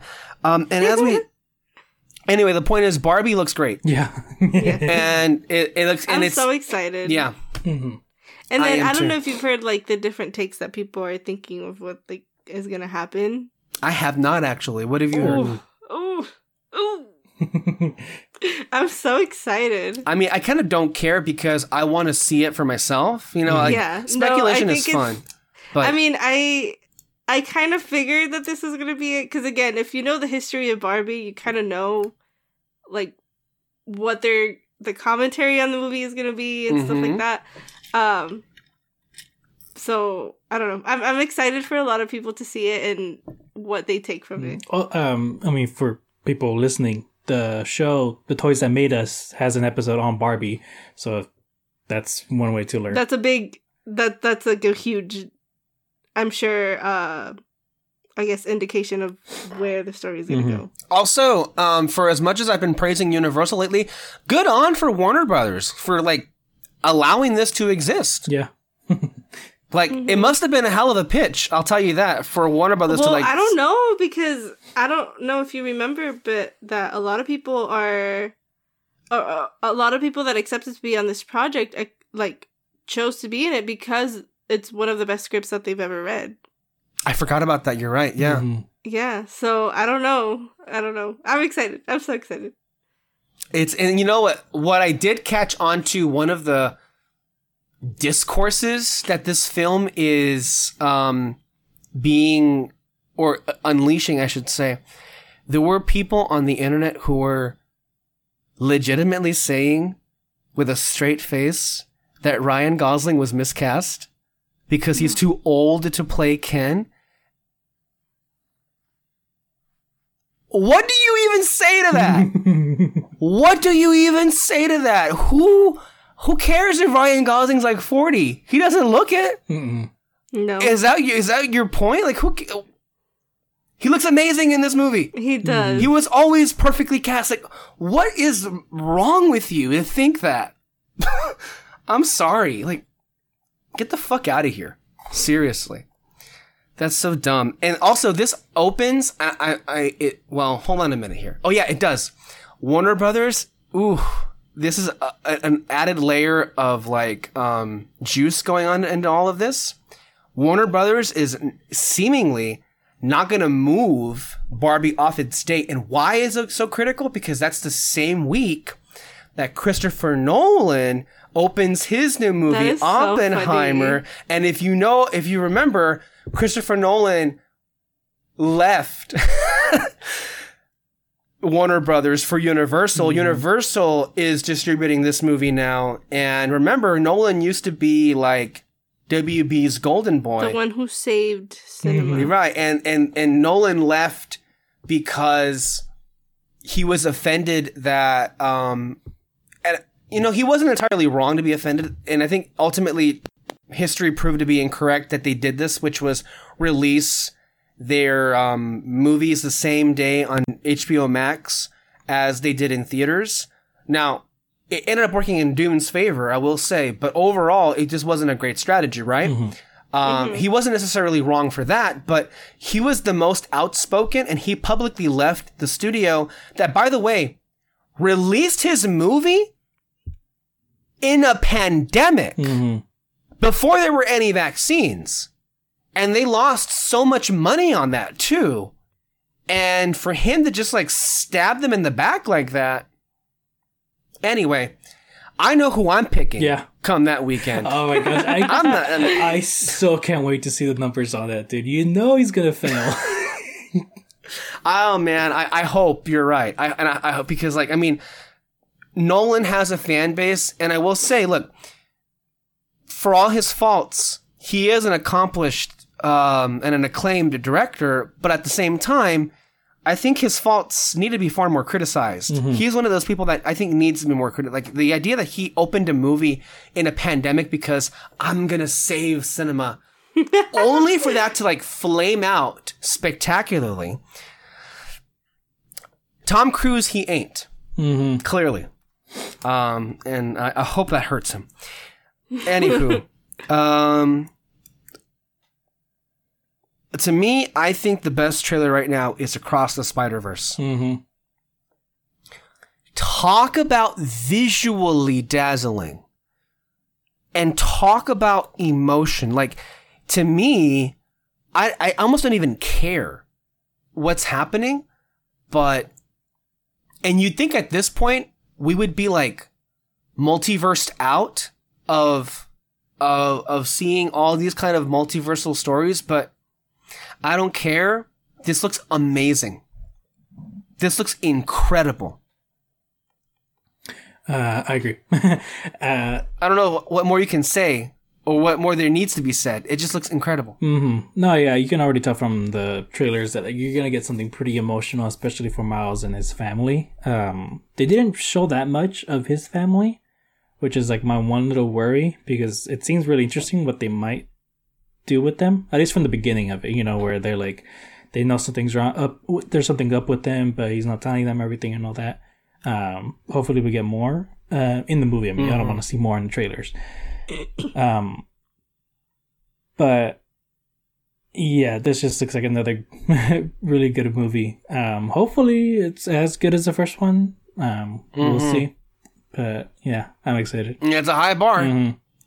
That's a very high bar, that's for sure. Also, that scene in the trailer where they go, uh, "Don't get me started on that on that one kid with Doctor Strange on Earth One Nine Nine Nine Nine whatever."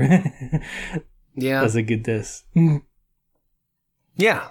Deservedly so. Mhm. Um I know Alexis doesn't care about the Indiana Jones films, and that's okay. I've had a good feeling about all of the trailers that they've been releasing throughout all this time. I will say, I remember when we were reading the leaks about like what this would be, you know, the Dial of Destiny and all that, and it sounded really out there. Maybe it, it it was just different translation to the screen because all the footage that they've been releasing for this has been really good. And that last trailer was, well, wow. Mm-hmm. Like, give him hell, Indiana Jones, and the music blaring, and, um, what's her name? Um, what's her name? The new, um, I don't know. Her Yeah, name. same. but we all know who I'm talking about from Fleabag. Yeah. She, uh, she's, she's great. Phoebe Waller. She looks, uh, yes, Phoebe Waller Bridge looks great. Um, Mads Mikkelsen, I love Mads Mikkelsen. He's going to be amazing in it for sure. But like the movie, just like, and I think James Mangold spoke to this. He did try, um, to emulate a lot of the shots that is that Spielberg would do. Like it really does look like it fits with those four movies or the, the first four movies. Um, and they're premiering this at Cannes Film Festival a month before it opens in theaters.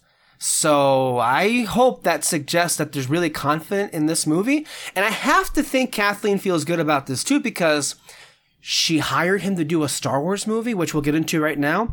And at the same time, Mangold's career seems to be blossoming too because it looks like he, at the moment, he is writing a Swamp Thing film for DC Studios, which more than likely he will be directing. So, I mean, this is the guy that made Logan after all, right? hmm And Ford v Ferrari and Walk the Line. So I, I, I think it's it's safe to assume there's some good amount of expectations um, to have for this film, which is a, a classic action adventure blockbuster. And I hope it continues the trend of this resurgence that we're seeing of like blockbusters made in the way that there used to be, but actually great, you know, with Batman and Dune and Avatar, um, and so many others now. So I am hopeful for that. David, any thoughts on the Indiana Jones trailer? Um, the really the the music really hypes me up. just like it's great music. It's great music, and every time like you hear the theme, you're just kind of like, yeah, let's go, adventure. uh, but yeah, I mean, I don't know. I, I I've seen all the Indiana movies, Indiana Jones movies. Mhm. I literally saw like the three of them like in one sitting. uh, Did you? yeah, Wow. um, I just I was in my uncle's house and uh, I don't know if it was my dad or my uncle like rented it for me, and I just I just watched them. uh, Wow. yeah. Um. And so, but like I, I still wouldn't really call myself like a big Indiana Jones fan. So I just, Right. you know, but, um, I don't know. I mean, to me, it, it's more like they're just they're so those movies are so fun and they're so amazingly directed. hmm So it's like it's always like a blast to put one of those movies on. hmm Um. Okay. Well, I alluded to it now. Uh, I guess we can. We'll start off with James Mangold since we'll we'll segue into that. So he was announced to have be doing a new Star Wars film about the origins of the Force and about the first Jedi. And I'm I'm curious to hear what you guys think of it. I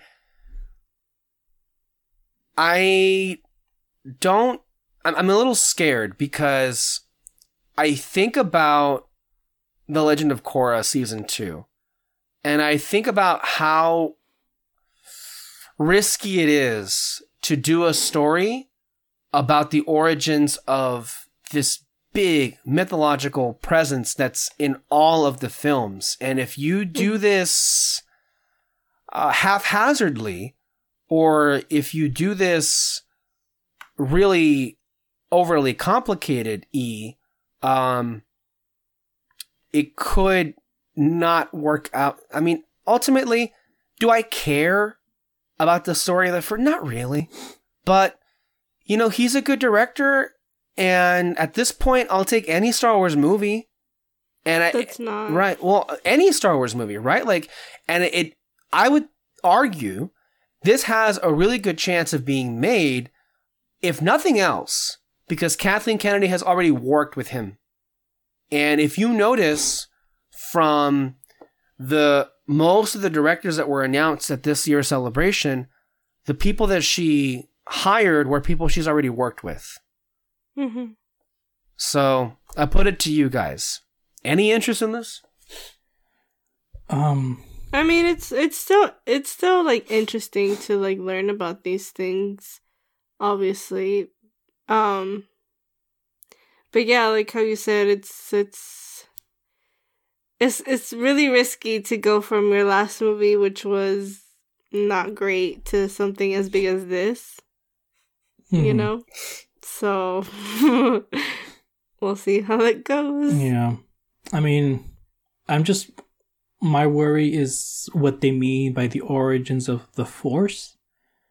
Um I I don't know. For me, like I just think like the force has always been there. It's just some people have more concentration. I don't know. Um just that. But Yeah. I mean I, I agree with it. you. The Force, like, I feel like from what we've seen already in the expanded lore, all of us are fans of the Filoni animated shows and how they've kind of like explored further what those concepts actually look like. And I don't know. I just, if it very much was my impression that the Force was always just kind of there. Mhm. So, Mhm. what do they mean by the origins of the Force? Yeah. Um I I mean I can understand like origins of the Jedi. I think that can be like a Sure. really interesting thing. Um Yeah, that I that would make more sense. I think. Yeah, but um, I mean, I don't know. It's just right now it's just way too vague as to like what exactly they can do with this idea and all that. Um, and for me, I'm always just the type to like, oh, I'll wait till I see something more. Yeah, I agree. I would say to me though that the the project that I'm and really this is just process of elimination, right? But the one that I would be more and I am more interested in is the one that involves Rey. And I almost don't even care like what it is that they do. I mean, I do question why they're setting it 15 years later, but whatever. Mhm. It, it seems a bit too soon to say 15 years later, but fine. But to me, if there's anything I'm most invested in is a Rey movie because I'm sorry, justice for Rey. I think that episode 9 in a lot of ways did a lot of harm, right? But to me because it's so did that character dirty, it's kind of like it, it left that character's whole resolution in a very dissatis in a very overtly dissatisfying fashion that I've noticed it's given people even more um reason to be overtly antagonistic toward that character like there are a lot of people who um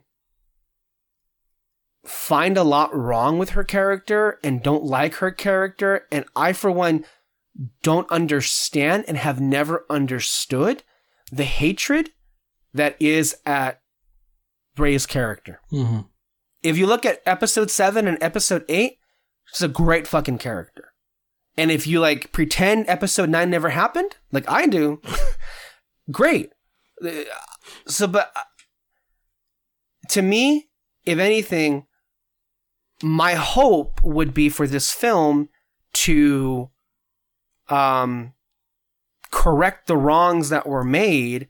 Now, I'm not saying retcon like a lot of these psychos, you know, go on about like, you know, erase the sequel trilogy. I'm just saying like thematically fix the things that really steered Rey in the wrong direction in episode 9, but then also give the fans something not you know no not give the fans something but like to make it so undeniable how amazing the character is to where we can stop this bitching. Because you know one of the you know I, I i say of like i speak of bitches uh or bitching um i saw grace randolph's reaction to um the ahsoka trailer and it really bothered me how in every frame she kept comparing Rosario Dawson's Ahsoka to Daisy Ridley's Rey and saying like how can Rey ever compare or compete with this? and how Lucasfilm was doing a disservice to Daisy Ridley for having for pitting her against it. And I'm like, bitch, you're the one that's pitting them against each other, first of all. And second of all, what? Doesn't that piss you off? Oh my god. First of all, two completely different stories, two completely different characters. Um But just because they're One- girls, like you want to like compare them to each other, like what? Go ahead, Alexis. but that's that's crazy. That's I again keep on repeating. Why do you guys watch her? Yeah, I know. I mean, yeah, she's she's a bat for sure. But um, how do you guys feel about the Rey project? Now, apparently, um, I I'm, I'm not too familiar with the work from this director, but um, we have to keep in mind, of course, that David Lindelof, I believe, or Damon Lindelof, whoever he is, he left this project recently, so I don't know what that speaks to. It could just be that Kathleen Kennedy was being Kathleen Kennedy and he was like, all right, I'm going to fuck off here. As a lot of people seemingly do. Um, but how do you feel about another Rey project post episode 9?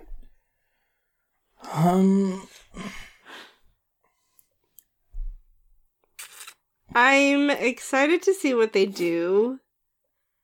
Uh, but also Nervous? worried to see what they Hmm. do with her character specifically. Um, I am very, still very upset that they killed off Kylo. and the fact that he's not gonna be a part of this is upsetting. Among the many decisions that were made in episode 9, yes, it continues to be infuriating that Kylo Ren was killed off. yes. Now, again, So most most of the decisions of episode 9 i would say continue to be infuriating Yeah. Hmm. Um, but I guess we will see. I mean, I don't know. It's just like. Like the only thing I could come up with that will make me so- somewhat happy, but not, is um if they kind of do like a Titanic type of story where you know they lived this like adventure what not adventure but like you know they cared a lot for each other and you know she still has him in his memory. Um but i don't know. It's just like weird. Has anyone noticed by the way that jj abrams hasn't worked at all dude since that i know. movie? I always i think about this all the time. Like literally fell off the face yeah. of the earth. What happened to him i mean he should be embarrassed though that i mean to me like episode 9 has to be one of the most incompetent films made it's so bad it's it's, it's sad but it's also kind of funny Yeah. Um okay, I guess there's that. And then as far as movies are concerned, they also announced Dave Filoni is going to be directing a film that is going to be the culmination of all of the stories that are happening in what they call the Mandoverse. That includes The Mandalorian, The Book of Boba Fett, and the Ahsoka TV series. Real quick before we get to that, because that, that's a whole that's a whole thing. Kathleen Kennedy said that at the moment now, she she can say whatever she wants, but I I seem to remember that there was like rumors that there were in development for another story with Ewan McGregor as Obi Wan, and it seemed like they were teasing something with Qui Gon. But she said at Celebration that they're not currently in development of any more stories with Obi Wan. Um, at the same time, there was a report that suggested there was more Boba Fett on the way, but there was no mention of that. Um, just wanted to, to clear things up. Oh, there was, I, I want to say something about the Acolyte. I don't care. maybe it'll be good, but I don't care. Um, I can't be excited for something that I really don't know too much about at the moment. It, it, it could be an Andor situation where it, it, it may very well be good, but I mean, I probably won't feel that way until I see it for myself, and then it ends up being good. I don't know how you guys feel about the acolyte or any of the other. Yeah. Should there be any more Obi Wan or Boba Fett uh, or any of that? No Boba No Fett. Boba Fett. Um, Obi Wan. I'm. I, I think Obi Wan has like the most potential to do something just because there's a huge gap in between. Here's the thing, and I'm going to use Obi Wan to say this.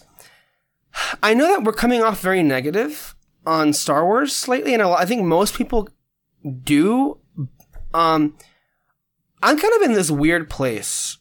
Like, I want to say, yeah, mostly when it comes to Star Wars, we do have a negative tone, but I like most things in Star Wars. It's just a very few things that I really don't like or despise. Like I mentioned, like I, if you're gonna make up a list of things that I hate, Mandalorian, Boba Fett, and Rise of Skywalker are those things that I just deeply, deeply hate. And then But it's like the things that have seeped into everything. Yes, yes, that's part of the problem, right? Like they've seeped into other things that are, and they've they've gone so far as to Like calling Ahsoka part of the Mandoverse? Please. that is a great Please. example of how it's seeped into other things that's kind of bringing everything down, right? But I liked Obi Wan. hmm Obi Wan had a lot of flaws, to be sure, but I really liked Obi Wan, and for whatever reason, it's now gotten this bad reputation. And I'm like, it's not it's not fair to put Obi Wan on the same level as Boba Fett or Mandalorian. Mandalorian and Boba Fett are a whole different kind of like bottom, like hitting the bottom of the barrel of just like em- embarrassment. Like I've seen, I don't know why. Maybe it's just like curiosity. I've seen every episode of Mandalorian this season. Talk about abysmal. hmm Just talk about abysmal and repetitive, derivative. I mean, forced. Uh, the point is, I liked Obi Wan a lot, and I would not be opposed necessarily to a follow up story that involved Ewan McGregor coming back to play the character. Maybe a movie this time. I would hope a movie this time. hmm Yeah. It, it's. I, yeah, I pre- would prefer a movie hmm because the show should have been a movie. For sure. Honestly, there's Yeah. a lot of things that like they shouldn't have put so many things into that one season. yeah, Like- that's true. like that one uh inquisitor chick um that could have been a season by itself and then him Yeah, facing off. Reva. And you know what? What's also upsetting about that situation is, um, to me, and this is where I feel a lot of people and a lot of Star Wars fans get captured by this alt right mentality of like, you know, the wokeification of things. And I hate that term and I hate that word, but like, with Reva, you can kind of see the wheels behind the scenes of like, if you are somebody that has been captured by this way of thinking, and you look at Obi Wan, well, here's a black chick that's taking up a lot of screen time, and they don't really give her anything that's worthwhile for her being there in the first place. So I can understand people who are captured by that way of thinking, looking at Obi Wan, and it's like, because at the end of the day, that story really wasn't that worthwhile to have there in the first. I can I can see why. I I guess I can see what some of the thinking was and how that kind of like linked up with Obi Wan in a way. But here's the thing: when you do that, and the story ends up being very lackluster, all you do is invite more of this way of thinking. I say that, but then you look at Last Jedi. You look how great that was, and even the best examples still led to bigotry, misogyny, and hatred. So what am I even talking about at this point? Like, he had the best with Last Jedi, and it's like, well, it broke fandom. Hmm. So what am I saying? Anywho, okay, so am I happy that Dave Filoni is is being given the chance to do a movie? In a way, yes, I am. But here's my problem. I am just so disappointed that this is the way that it's coming about. I'm so disappointed that Filoni has pretty much just been overwhelmed by the Jon Favreau of it all.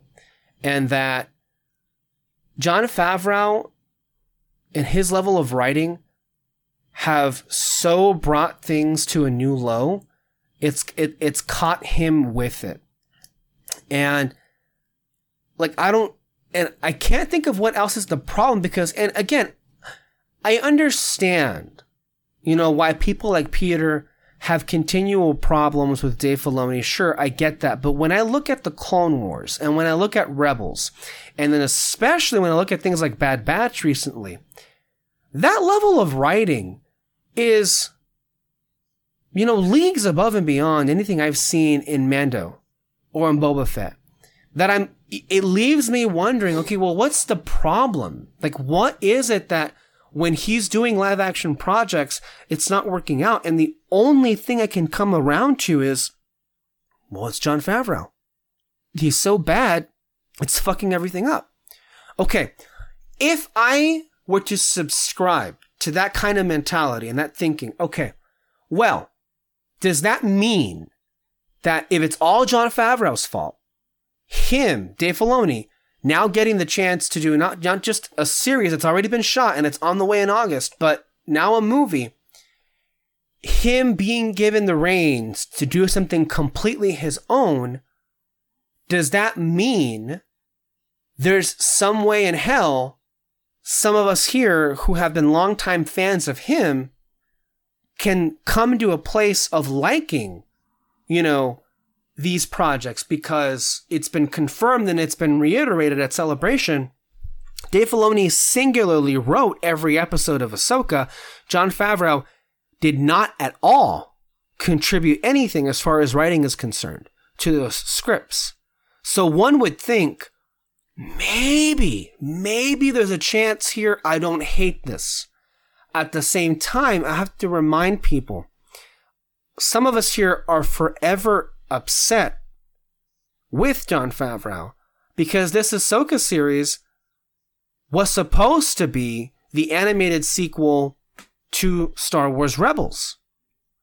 And if you already know um, the road that we're going to go into, again, animation is far superior to live action in so many ways. You can only imagine the things that were taken away from us, the things that were stripped away because they got it in their heads that this in some way somehow would be a far better version if you told this in live action. Even though when you watch that Ahsoka trailer and you watch certain shots that have been recreated from the finale of Rebels and you see to yourself how much more diminished things look in comparison to how their animated counterpart look like, I don't know how many examples you need or how many examples people need to understand that it doesn't matter what it is, the scale of live action cannot ever compete with the scale of animation. It just can't happen. So, I don't know. That's my long way of saying to you guys that I'm very conflicted and I'm very mixed on the whole idea of Dave Filoni and him doing these projects that have already been wrought with so much incompetence, shall we say, that I don't know how much I want to allow myself to care about it, but because it's him and because it features characters that I love, you can't help but like root for it to be good, but at the same time, like, I don't know, I'm not crazy about, I'm just not been crazy about, um, Rosario Dawson's Ahsoka. I'm just, I haven't been. And what also makes me worried is Dave Filoni did write that episode where Ahsoka came back, and it really did, you know, bring up a lot of questions, you know, with who Ahsoka is. But go ahead, Alexis. But I'm, the thing with that episode though is that you also have to like look at the whole thing all together and realize like it there was things that he probably needed to add on because he was told to do so. At least that's what I am hoping is what happened because like you said, there's a lot of things in there that fully contradict everything that we had seen in the past, Yeah. specifically with Ahsoka. But it also just does make me worried, like how much. Like I, I get that you know Dave Filoni is the run, the one who wrote Ahsoka and stuff, but like how much was he influenced in the writing process by other people, mm-hmm. or how much uh how many things that he had to include because he was told to do so? And it just i don't know. It it i'm obviously gonna see it. Like this is a this is my favorite star wars character. I'm obviously going to see it. But it just makes me nervous as to what we're actually gonna see and what are the things that they're gonna i guess like backtrack on? I don't know. I'm hoping not a lot and not like very I, I'm I'm hoping it's not specific character things that are part of who Ahsoka is, you know, which is what happened in the that episode episodes. hmm David. Uh, I'm already worried about this trailer. Uh, uh, if you remember the ending of the Rebels, uh, Ahsoka had a, like a white staff of sorts and a white cloak. Where was that? Was not in the trailer at all. Like we real we we all thought like this is supposed to like she is like top tier wizard at this point. You know she's she knows some shit. She's a master of the force and all that. Like she like and all that. And then in the trailer, though, she the way she talks, it's like the episodes of Mandalorian and Boba Fett, where she, where like every, where she, she's supposed to be this wise wizard type of dialogue, you know, that you fucking see in Lord of the Rings or something. It's like, no, that's not her. She's funny. She's not quirky, but like, she. She's more of a character. She's more alive than that. She comes across so stoic and so lifeless. That's not the Ahsoka. Even in Rebels, there was moments. Yeah, she was older, but like, did they forget to have moments of levity with her? hmm You know what what's happening? It's like you know the Clone Wars helped Anakin's character a lot and to show us who he actually Mhm. is. It's like they're kind of Yeah. flipping it. I. I will say I'm gonna give them credit though for something, um, because they're they're well. I, I say that, but then I'm also gonna punch them down on, on another area as well.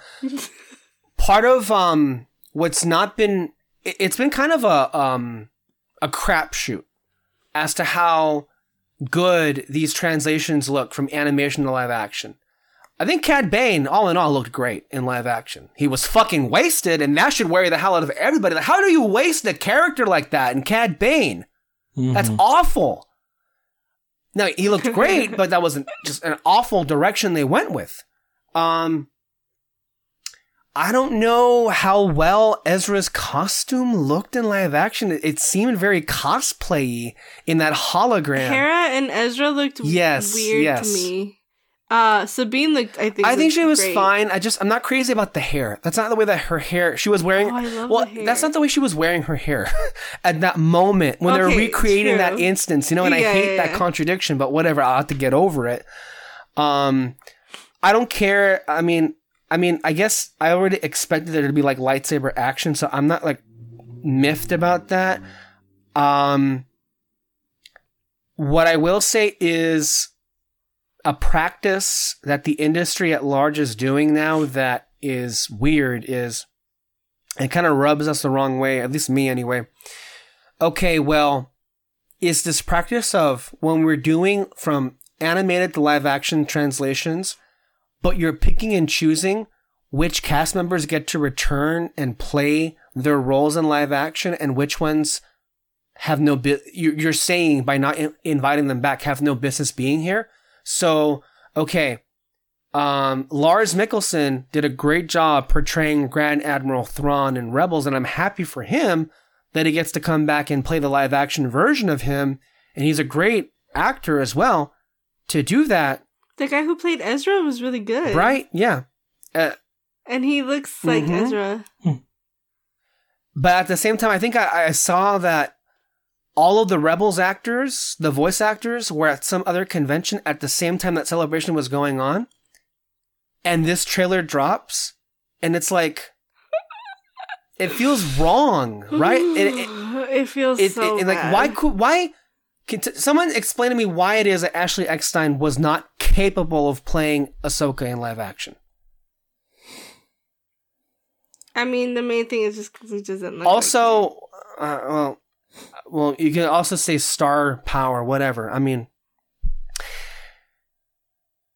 and when I say it's a practice that you know, it's it's an industry thing now. Well, we didn't mention it here, but Moana is getting a live action remake, and and someone explained to me why it is that The Rock gets to come back. I mean, the answer is pretty self evident, but he gets to come back, but Auli'i Cravalho is not seriously being considered to play Moana in live action. Let alone the fact that that, that shouldn't exist in the first place. Mhm. That adaptation Mhm. has no right existing. Mhm. But if you're going to do it, And oh, it pisses me off how he's like, everybody's been asking for no it. one was asking for that. No one was asking for that.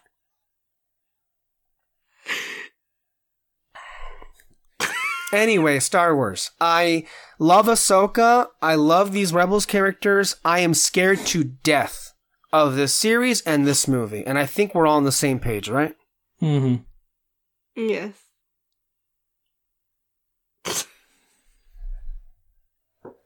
And you know what? I like. Obviously, I knew that Sabine and Ahsoka were gonna be part of it, but I didn't. I guess like my brain was just like on that that I didn't like fully process the fact that all the other characters are gonna be in the Mhm. show, and it's fully a Rebel sequel. Basically. But Oh, not really because it's just not it's not the actual people that were involved. It's just it's just a sad thing, honestly, to me. Uh, one thing that I will give props to, um, I have forgotten because I was bashing them so much, I forgot to actually address the thing that I said I would like give them props, which is in one of the recent Mando episodes, they had Zeb and he looked great. That was a great translation. I didn't Yeah, think I you saw could make a Zeb look great in live action. Whoa, that Yeah. looked amazing. So again, to give them props wherever we can, right? That was a good translation. The Inquisitor was not in, in Obi Wan. That was not a, either of those Inquisitors are not good translations at all. And again, it, it's a lottery. Like I mean, Ahs- Ahsoka, whatever, but like I'm not crazy about the way Hera looks. Mm. Yeah, she looks Yeah, a little bit. weird. Like there's something. It's just off like I feel like I'm looking at an imposter. Mhm. Yeah. Yeah. And maybe it's because I am. So yeah, y- you think like we'd be excited for like new Star Wars stuff, but as we just saw with all of these projects, there's a lot of like mixed feelings here. We want them all to succeed, but they all have like significant drawbacks. And then mostly mm. in the cases of characters like Ahsoka and Rey, we've just like been like done dirty enough at this point. Like we're just scared. yeah. More than anything, we're just scared of what they're gonna do now. Yeah. And I think, you know, obviously, again, we don't want it to fail, but I think another thing is that we just know that it's not going to be as good as how we've seen these characters before. I think that that is like, if anything, that is true. Like, it's just not. And like, how can it be? Like, we already saw their stories. I don't know. Um. Well, with that, let's go ahead and transition to the films that we saw. Let's start off things with a really good one and a surprisingly good one at that. Um, I think to me, the best adaptation of anything playing in theaters right now is Dungeons and Dragons. Um, so this was directed by John Francis Daly and Jonathan M. Goldstein. Um, I'm going to read the Letterboxd description right now and we can get into this film. Um, no experience necessary. A charming thief and a band of unlikely adventures undertake an epic heist to retrieve a lost relic.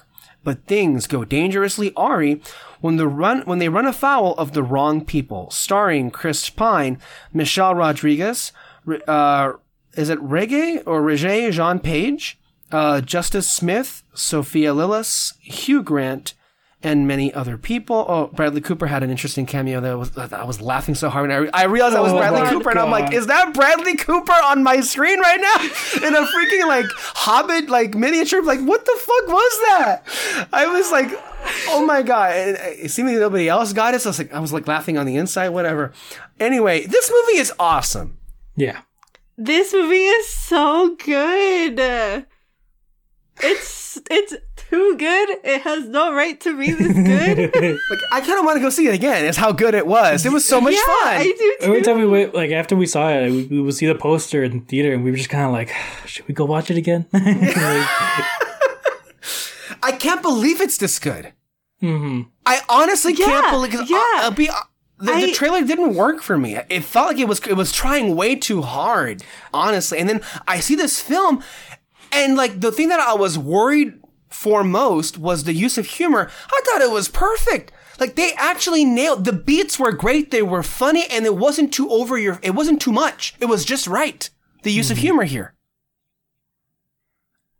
It, it it's so good. It I couldn't believe it. Like It kept working, right? Like it, the the more you sit there, and it get like, wow, this is funny. And then and then even like after and like everything that happened and you kind of go back and like the emotional moments were Right, They were, you felt them. Um, they were real. oh my god. And you just kind of have to sit there and be like, "This is a Dungeons and Dragons movie. Like how No, yeah. From the How? trailers, like I knew I was gonna have like some fun with it. I thought that like the action was gonna be fun and all that. Maybe some of the characters would give me some laughs or something. But no, I loved all of the characters. Um, like you just you know exactly who they are right from the very beginning, and not just because of like of their uh, um, what is it uh like races or whatever they call them in D and D, whatever. you know, because like you the know you- you- quests. They call it quest? the type of their type of characters. You mean the archetypes? archetypes yeah. Something like that. Hmm um but like it's just you know you kind of like you, you already got like uh the what was it hugh grant's character? Like they literally say right away like he's a con man and you're you you kind of like oh okay so i know exactly what's gonna happen with this character right here. And like and just the things that he does like it's messed up but you're just kind of like damn dude this what the fuck? And then um And then the way that the movie looks, It actually looks Oh my good. God. It actually looks good. Marvel, hey, this is what movies are supposed to look like. Visually interesting with decent effects. Hello. Like even Peter, when we were walking out of the film, it's like Marvel should be embarrassed, man. Like this, this doesn't even look that expensive, but fuck, were the effects great. Mhm. And also the, the the the the battle sequences with the with the wizardry going on. That was that was interesting and it looked great. mhm. it's so good. yeah wait how much Also, was it, this it, movie? it kind of also put Harry Potter to shame too at the same time because it actually gave like wizardry fights like were interesting in a way. mm-hmm Yeah. It it's so Yeah, good. yeah. I, I shouldn't be this passionate about a Dungeons and Dragons movie, Exactly. but it's just, it's crazy to think about how much I enjoyed myself and also how little, if anything, there is to criticize here. I can't think of anything I had an issue with. Can you? Uh, No. mostly just the like the um the exposition scenes. Like I just Sure, that kind of okay. slowed it down for me. But other than Uh-huh. that, though, like zero complaints. Honestly, everything else. Like seriously the film has a nice um balance of two things at once which is um and i think it, it's able to have its cake and eat it too in that it's the kind of humor where it's like uh, it reminds you of you know the peak of marvel where it kind of it's it's laughing of what's going on here but it also takes itself seriously too. It's a nice balance that it was able to have and that's something maybe marvel needs to take more note of in that regard you know Mm-hmm. because the humor was like yeah, Yeah. like it, it was silly humor but it, it didn't feel like it was at the expense of the stakes that were happening in the story. Mm-hmm. And No. they and not only was like the humor like in good use, but also like the way they made they make fun of themselves of like the whole D and D concept of it all. Like they used it so perfectly here, unlike with Marvel, where like they just kind of make offhand comments. He's like, like I think in Doctor Strange, he was kind of like, like oh yeah, I'm gonna call I'm gonna call a spider guy to help us out or something like that. I don't know, I can't Yeah. remember yeah. but this one no, like they used it really really well with um that holographic hologram scene and all that and and I, I don't know if it was exactly like a Yeah. D&D um joke exactly but that one scene where they had to go through the bridge and he's like it's like oh it's very simple. You got to take five steps forward and then every every odd number after that you got to take place. It's just like is that like like the is that the joke of like like of how the whole concept of the D&D rules is or something like that Yeah. I mean, I didn't. Like, I, I didn't just- notice that, but I mean, the part that made me laugh was Justice Smith stepping on the thing and the whole thing collapsing. That was the big laugh there. I didn't know that was part of No, the. I didn't know. I don't know any Dungeons and Dragons references. I don't know any yeah, of it. I don't either. But like, I understood what was going yeah, on. and that, that that's the key to making an adaptation work.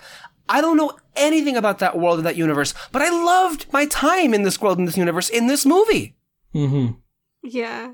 And and like it's interesting because I've I've like always wanted to play it, but it just seems so intimidating. Sure, yeah. You know, like there's it it feels like there's a lot of things that you should Stranger know Things and Big Bang Theory into it. always make it seem like the most complicated thing in the world. mm-hmm Yeah, yeah. And so going into it, I was like, okay, well, I was thinking it's it's gonna be like a Lord of the Rings type of thing, like it's uh, gonna be too mm-hmm. complicated, like you know. But no, they it, it they just made it so fun, and th- they didn't take themselves too seriously. But in the parts that they did, it Yeah. hit you like s- big time. So I don't know. It, it's just it's so Everybody in this cast so was good. like great. Everybody was great here. I was so surprised. I mean, Chris Pine is great in everything. I I don't think I've ever seen Chris Pine not do good. You know? mm-hmm and he gets taken for granted honestly a lot of the time but he's great here michelle rodriguez was actually really good in this role um, and i don't really remember her too much from anything besides um, what was she in recently that i saw i mean she's in in, in fast and furious films but i believe sh wasn't she in that one? oh she was in avatar right she was in the she was in the first Battle avatar movie Valet. yeah Um, I guess I don't. No, she was an Alita, but I don't remember her being an Alita Battle Angel. Um, Hugh Grant, crap, he was good. Hugh, he was hilarious too. He was just like the freaking like um thief pirate that's just there to have a good time. The um the red the red wizard. Oof. She was so good. She looked so cool. She, uh, Daisy, I think it's I was obsessed with how Daisy. she looked. I don't know if it's pronounced Heed or Head, but that's her name. She's great. She uh she was definitely giving off like um if you were to do This is this is this is what Cara Delevingne should right absolutely. But I, I guess if they were able to do a live action ventress call her up. Call daisy here. She did great. Ooh. um yeah you see it immediately right? Like she's she was great Yeah. here. You could definitely do that character um if they were you know wanting to do it. Um no but um there were so many great gags here like it, it started off amazingly where you know, in the beginning of the confessional, Chris Pine kept asking, "Where's Jonathan? Where's Jonathan?" Every time, every time it kept coming up, I'm like, I was like, you know, giggling, and then like when when you see immediately when it pays off, when they revived the um the corpses and asking the questions, like you know where that's gonna go, but that's it works though. It's so funny, and then even um the stuff with the bridge that you mentioned, David, that was funny too. Um, but you know, not for nothing, the action sequences are also pretty good as well. Like that whole section when they're running from a fat ass dragon. oh my god Oh, it's that so was so good. funny Or even like the small thing, the the oh my god! I've never seen a movie where they come up with the plan and the plan is interesting, and the way that they have to execute oh it is yeah, so that's good. true. Yeah, when they're infiltrating Oh. the castle and everything. Yeah, Yeah, that was so Mhm. cool. even the the sequence when they're in the games and they're trying to escape death because like Yeah. that was Yeah. good too. Like there was again, there's really next to nothing I can say that was wrong here or that I didn't think worked for me. Even to, as we mentioned before, Bradley Cooper of all things being in this movie. Oh my god! Literally, when that happened, I turned to David and I was like, "Is that Bradley fucking?" And even and then after the movie, I was like, "Do you realize that like the last movie that he did was probably that the one with Lady Gaga?" No, it, it was um. Oh man, the, again, this is not the best movie in the world, but it was just it was so entertaining and it was consistently entertaining. Mhm. You know, yeah. um, yeah. If you haven't seen this, go go see it. This this deserves more attention, and um, it does. maybe in retrospect, they probably should have picked a um a month where it wasn't so packed to have released the film. Like I think some were suggesting August would have been a good month. This does feel like an August movie more than anything. Mhm. A movie you would get around those times. So um I, I know we mentioned it before real quick. I was really surprised how much I enjoyed that TMNT trailer. Oh yeah, I I saw It's the so trailer for the first time in the theater, and Me I- too. yeah. I love the animation even more. I really couldn't tell see a lot of the details like on my phone screen and all that. Uh, but I love how like it really they look more like clay than all the other like Spider Verse or um, uh, Puss in Boots. Like this one, no, they look really look. It looks like claymation on their part, and I really like it. hmm To be clear, uh, in case people who are not picking up on it, I'm referring to the Teenage Mutant Ninja Turtles uh, trailer or movie coming out. Um, so that should be fun to see. But yeah, um, overall, um, I don't know if they'll do a sequel, but I'd see it. This was a really, really good movie. I hope Yeah. they do. They could do I so much with they- this. And and then David and I were saying that um to do like a knives out type of thing where there's like one consistent character and have that be Oh, I see. I, I can't Uh, pronounce his name, but the guy from Bridgerton. The right, Paladin. him. Mhm. Yeah. Is uh, I believe it's uh, Regé Jean. Yeah. I think it's Regé Jean Page. I Yeah. think. hmm He was great here too. He like, he played his characters straight He's up, so but I mean, good. it it it landed very well. He's he's a really good uh, Actor. actor. Mhm. Yeah, and he's hit it big recently too, Oh, yeah. um, in a number of projects. Um, so yeah, go see Dungeons and Dragons. Um, I I, I want to speak just real quick on the movie Air by Ben Affleck. It's good. Um, your mileage will vary depending on how much you care about anything involving Michael Jordan or basketball in the 80s. I don't at all. But I went to go see this because I love the cast and I love um, Affleck as a director, and it delivered. To me, it still, I mean, it got me to care about a story I didn't think I would be able to care about. So if you want to go see it, it's a good watch. Matt Damon's great. Um, but maybe you'll get more out of this if you're already invested in the whole legend of Michael Jordan or, you know, basketball. But it's basically about how Nike was able to, you know, hook up with Michael Jordan and, and have that whole campaign and how it changed the game and everything. But it's good.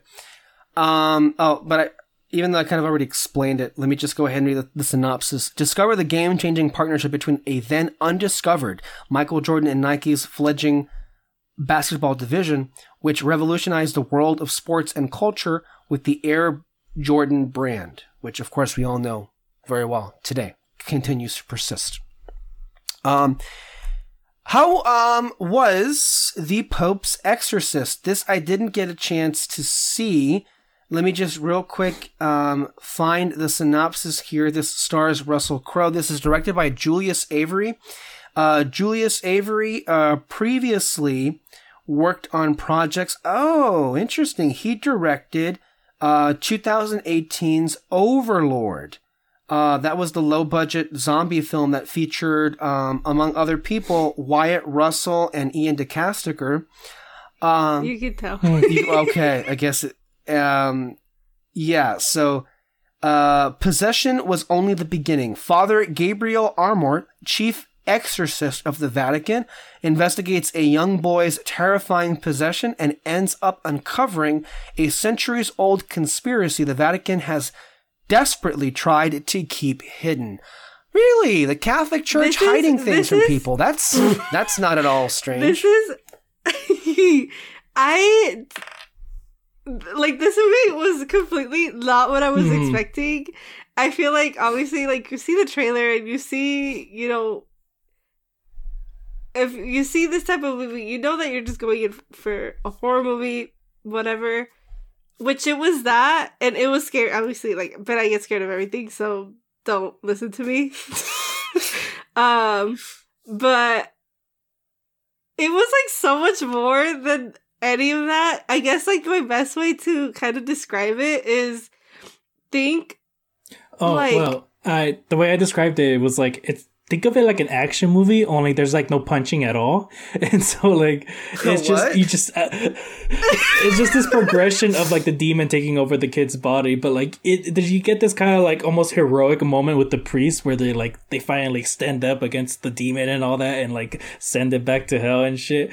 think like um I guess uh like supernatural, but like the church is like heroes, I guess. And no guns.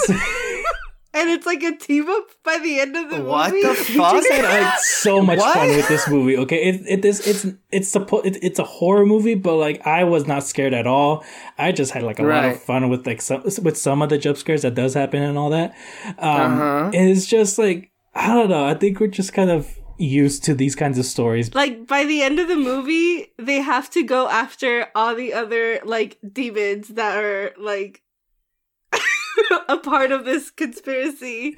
Usually, like the best kinds of these stories of like you know uh, either the priest or whoever they get that has to like expel the demon out of someone.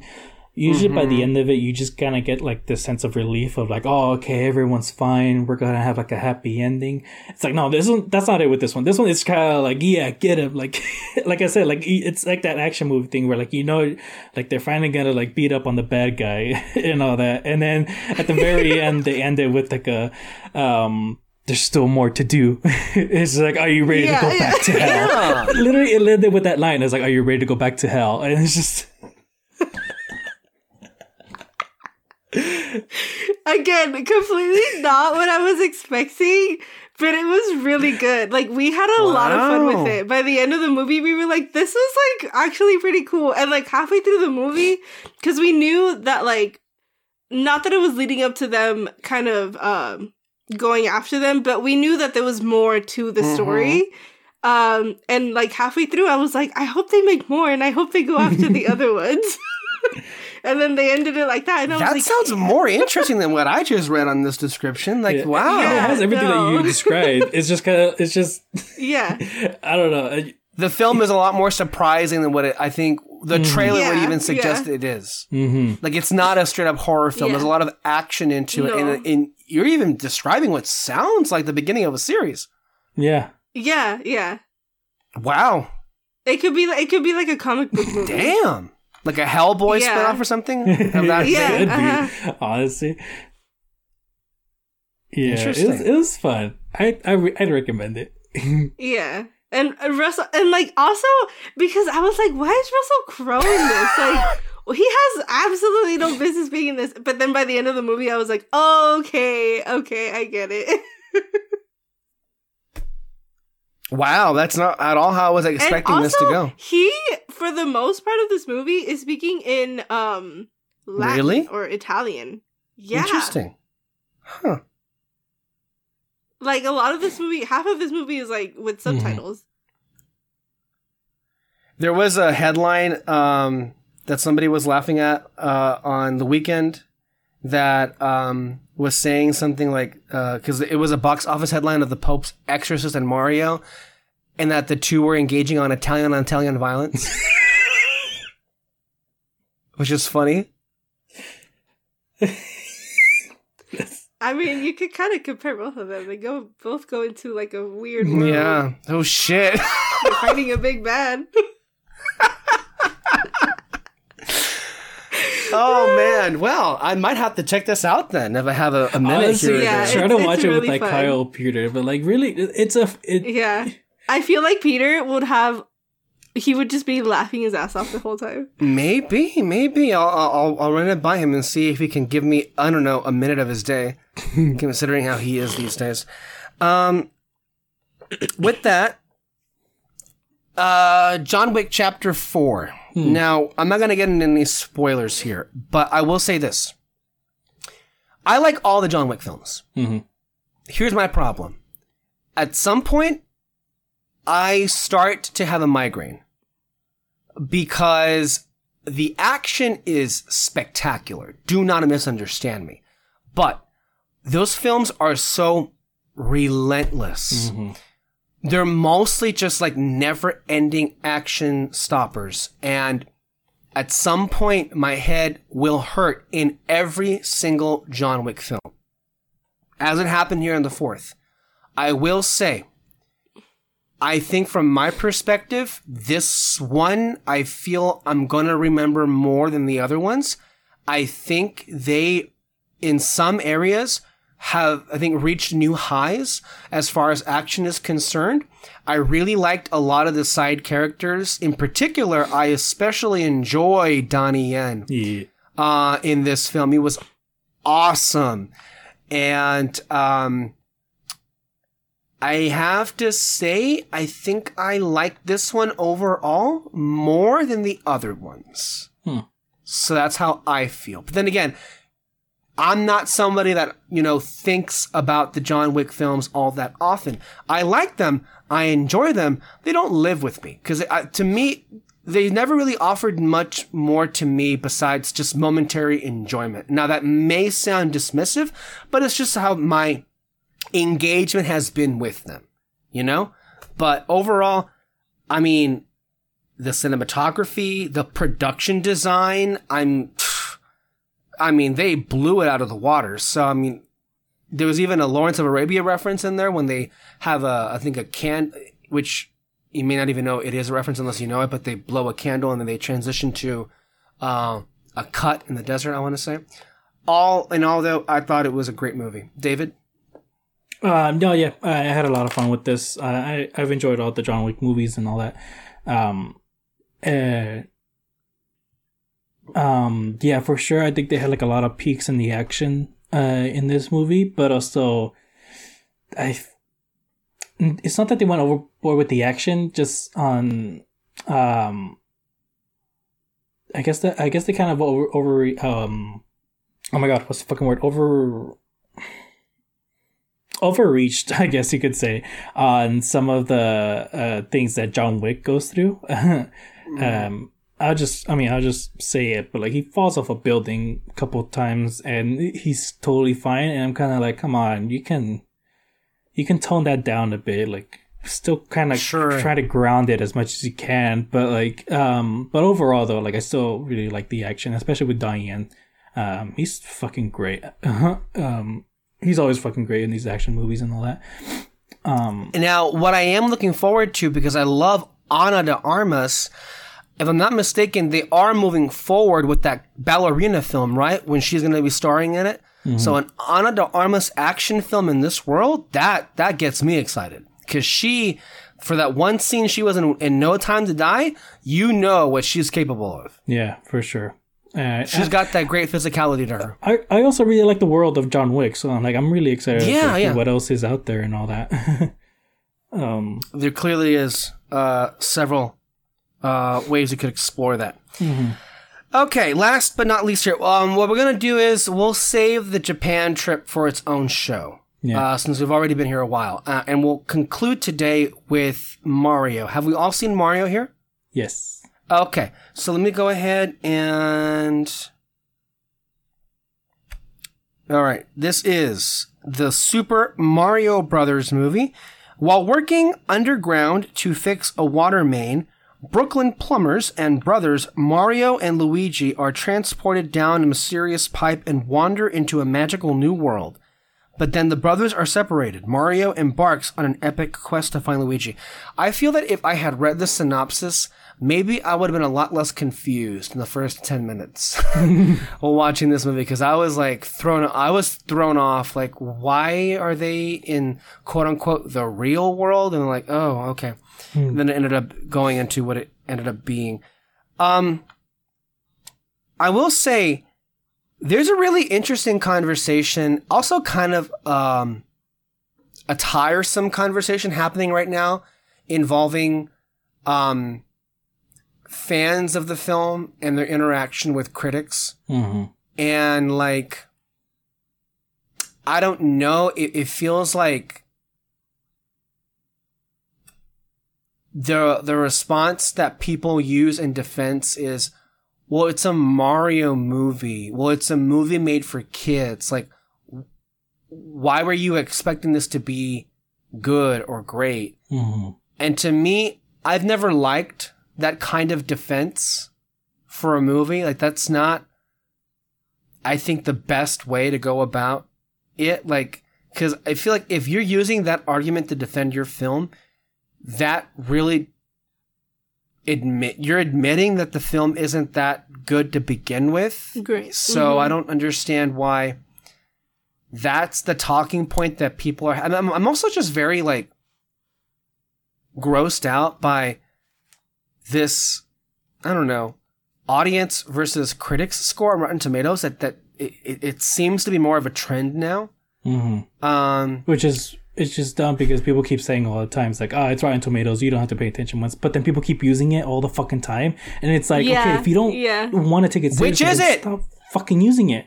right like w- w- which one are you yeah so anyway um that's a whole side thing that's happening right now and i don't know it, it, it gets on my nerves anyway how did you guys like this movie it's getting dark in here go ahead continue It is. um, I keep in mind of course i, I may have already alluded to it but the the critics did not like this movie at all Mhm. Uh, but audience, uh, general audience seems to be loving this a lot. So, um I think that it is just a movie that you should have fun with. Um, I don't think that there's any deep revelation or anything Mhm. like that. It's pure nos- nostalgia, which is fine. It's completely fine. And because of that, it worked for Mm. me and I enjoyed it. But it's true that like you can't really say much about it because like things happen, but like not really.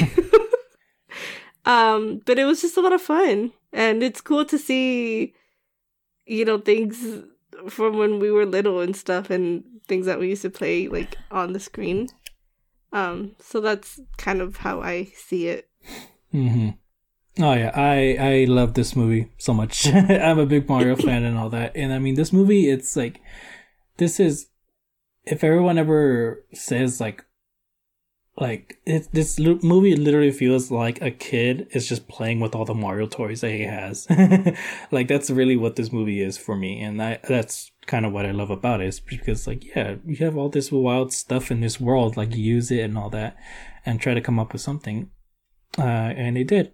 Would I have liked to have like gone a, a story with like more depth to it and all that? Absolutely, but um, I'm happy with. I'm still happy with what we got and all. Uh, yeah. I mean, I, I, I feel like the nostalgia must be a big thing then, because, and I thought I would have had some of it, but apparently no. Mm-hmm. Apparently, I didn't have any nostalgia because I thought the movie was fine. Honestly, I and I, I'm- I wasn't bored. Mm-hmm. but I found myself struggling to feel anything.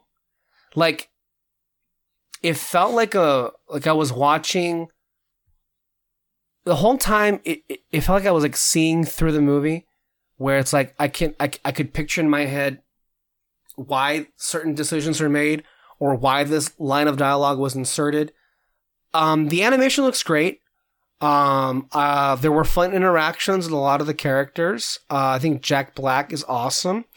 Um, it- uh, Chris Pratt's voice seemed to go in and out with Mario. Like at some points it was more Yeah. Italian, and in some points it was I, I don't know what or more New York, I guess you could say. Hmm. But like Yeah. in, in moments it, it kept going in and out. but I thought the cast was great. The characters looked great. Um, I love the look of the world. Uh, I love the, and I want to see more of it. But it, it, for lack of a better way, you guys are correct. I mean, I think we're we're all coming away with the same estimation. I just I did, didn't enjoy it nearly as much. It, it felt very basic, Mhm. like unbelievably basic, and kind of like to me, it, it came across But to be fair, like that's how the games are as well. sure though. and like um if that's how you view it that's fine it it, it to me though it, it kind of left a lot to be desired. Like I, I didn't find a lot here that was making me go like this is good. I'm having a good time with this. Like it, it was mainly just like coasting and not going anywhere. It reminded me a lot of a, of a pilot for you know how sometimes animated shows have like um they they, they make a big thing out of their pilot and they put it in movie theaters um Mhm. it reminded me Mhm. more like that like maybe like a first episode for like a series Okay. Um, yeah. i don't know i i wasn't in a bad mood watching it i just kind of and i i didn't hate it i just kind of felt mostly blah for the totality of it you know i Mhm. I don't know. I don't know what it is. Maybe I just feel like um clearly for whatever it was, it in my view didn't do a good enough job to make me care about much of what was going on. Now, the argument I think stands that well, maybe you could see it through the lens of it feeling like if you like you were playing the game for real. Um I liked Charlie Day's Luigi. Yeah. Um, Mm-hmm. I liked most of the characters here. Um, the stuff with Bowser worked, I thought, really well. Mm-hmm. Um, but I get, I just feel like they were really, for the most part of this movie, just barely scratching the surface. And I guess I just kind of like, I, I want to see more of the world, um, and what more they Yeah. could do. hmm But we'll get five more of these, so I guess we'll get it eventually. You'll Yeah. get- yeah. Hopefully, the next ones they'll probably make uh better storylines for it or something. I don't know. But I mean, overall though, like I'm just kind of happy that they kind of just got the world right at least with this. Yeah, because like to me, like I, I, they, they definitely did, and a lot of the film, as you guys said yourself, featured a lot of nostalgia for sure. Mhm. But I guess if, if if it, that's why I said maybe I'm not so nostalgic for it because to me it, it, it wasn't that big of a deal. But from what I have seen, though, the reaction to this is really overwhelming. Um, that people really, really, really wanted to see a Mario movie, and that's what happened. Mhm. Yeah. I mean, I don't know. I feel like that was like the main thing that me and David would play like Mm. growing up. So, like a lot of the sound beats, a lot of like the small like um I guess like things to point out different games and stuff that we were just kind of like, Mhm. "Oh my god. There's that." Um, so I don't know. That that's what made it fun for me. Like when uh Luigi gets a phone call and it's the GameCube intro. Um, Is it? I didn't Yeah. even. yeah, it's a Didn't catch that at all. And then yeah. So I don't know. It's and then they had like um the when he's in like the scary woods they had like the luigi's mansion uh music but that that's also like a complaint of mine that why did they they have such like a such recognizable songs why did they use normal Yeah. songs it just felt super Mhm, out of especially place Pop music, but it's also like pop Huh? music. You mean? yeah, Oh. yeah Es- It was especially uh, when they went to the Kong Kingdom. and all that? Like they, I can't remember what, Weren't they using "Holding Out for a Hero"? what did they? no well yeah they did when mario was training Yeah. Oh yeah, yeah, um i don't know yeah. it was just weird and they did use it for the uh king kong stuff King Kong. king kong what the Um, fuck Yeah, Donkey Donkey, Kong. Donkey Kong. Only when they uh, made it to like you know, when you first see like the kingdom and all that. And, you know, they I can't remember what song they added, but they did, and I was kind of like excited for that moment because um I don't play a lot of Donkey Kong games, so I was kind of like, oh, this is gonna be new territory for me. But then they added a pop song, and I'm like, oh, really? hmm Anyway, it'll be playing in theaters all year long. Um, it keeps up um, the success that it's raking in here. Um, anything else to say for today, guys? Nah. All right. Well, thank you all for being here, and thank you all listening. A reminder: you can catch our podcasts every single Sunday. Stay under our spotlight for more content and more as the weeks go by. And we will see you next time. Bye bye. Bye.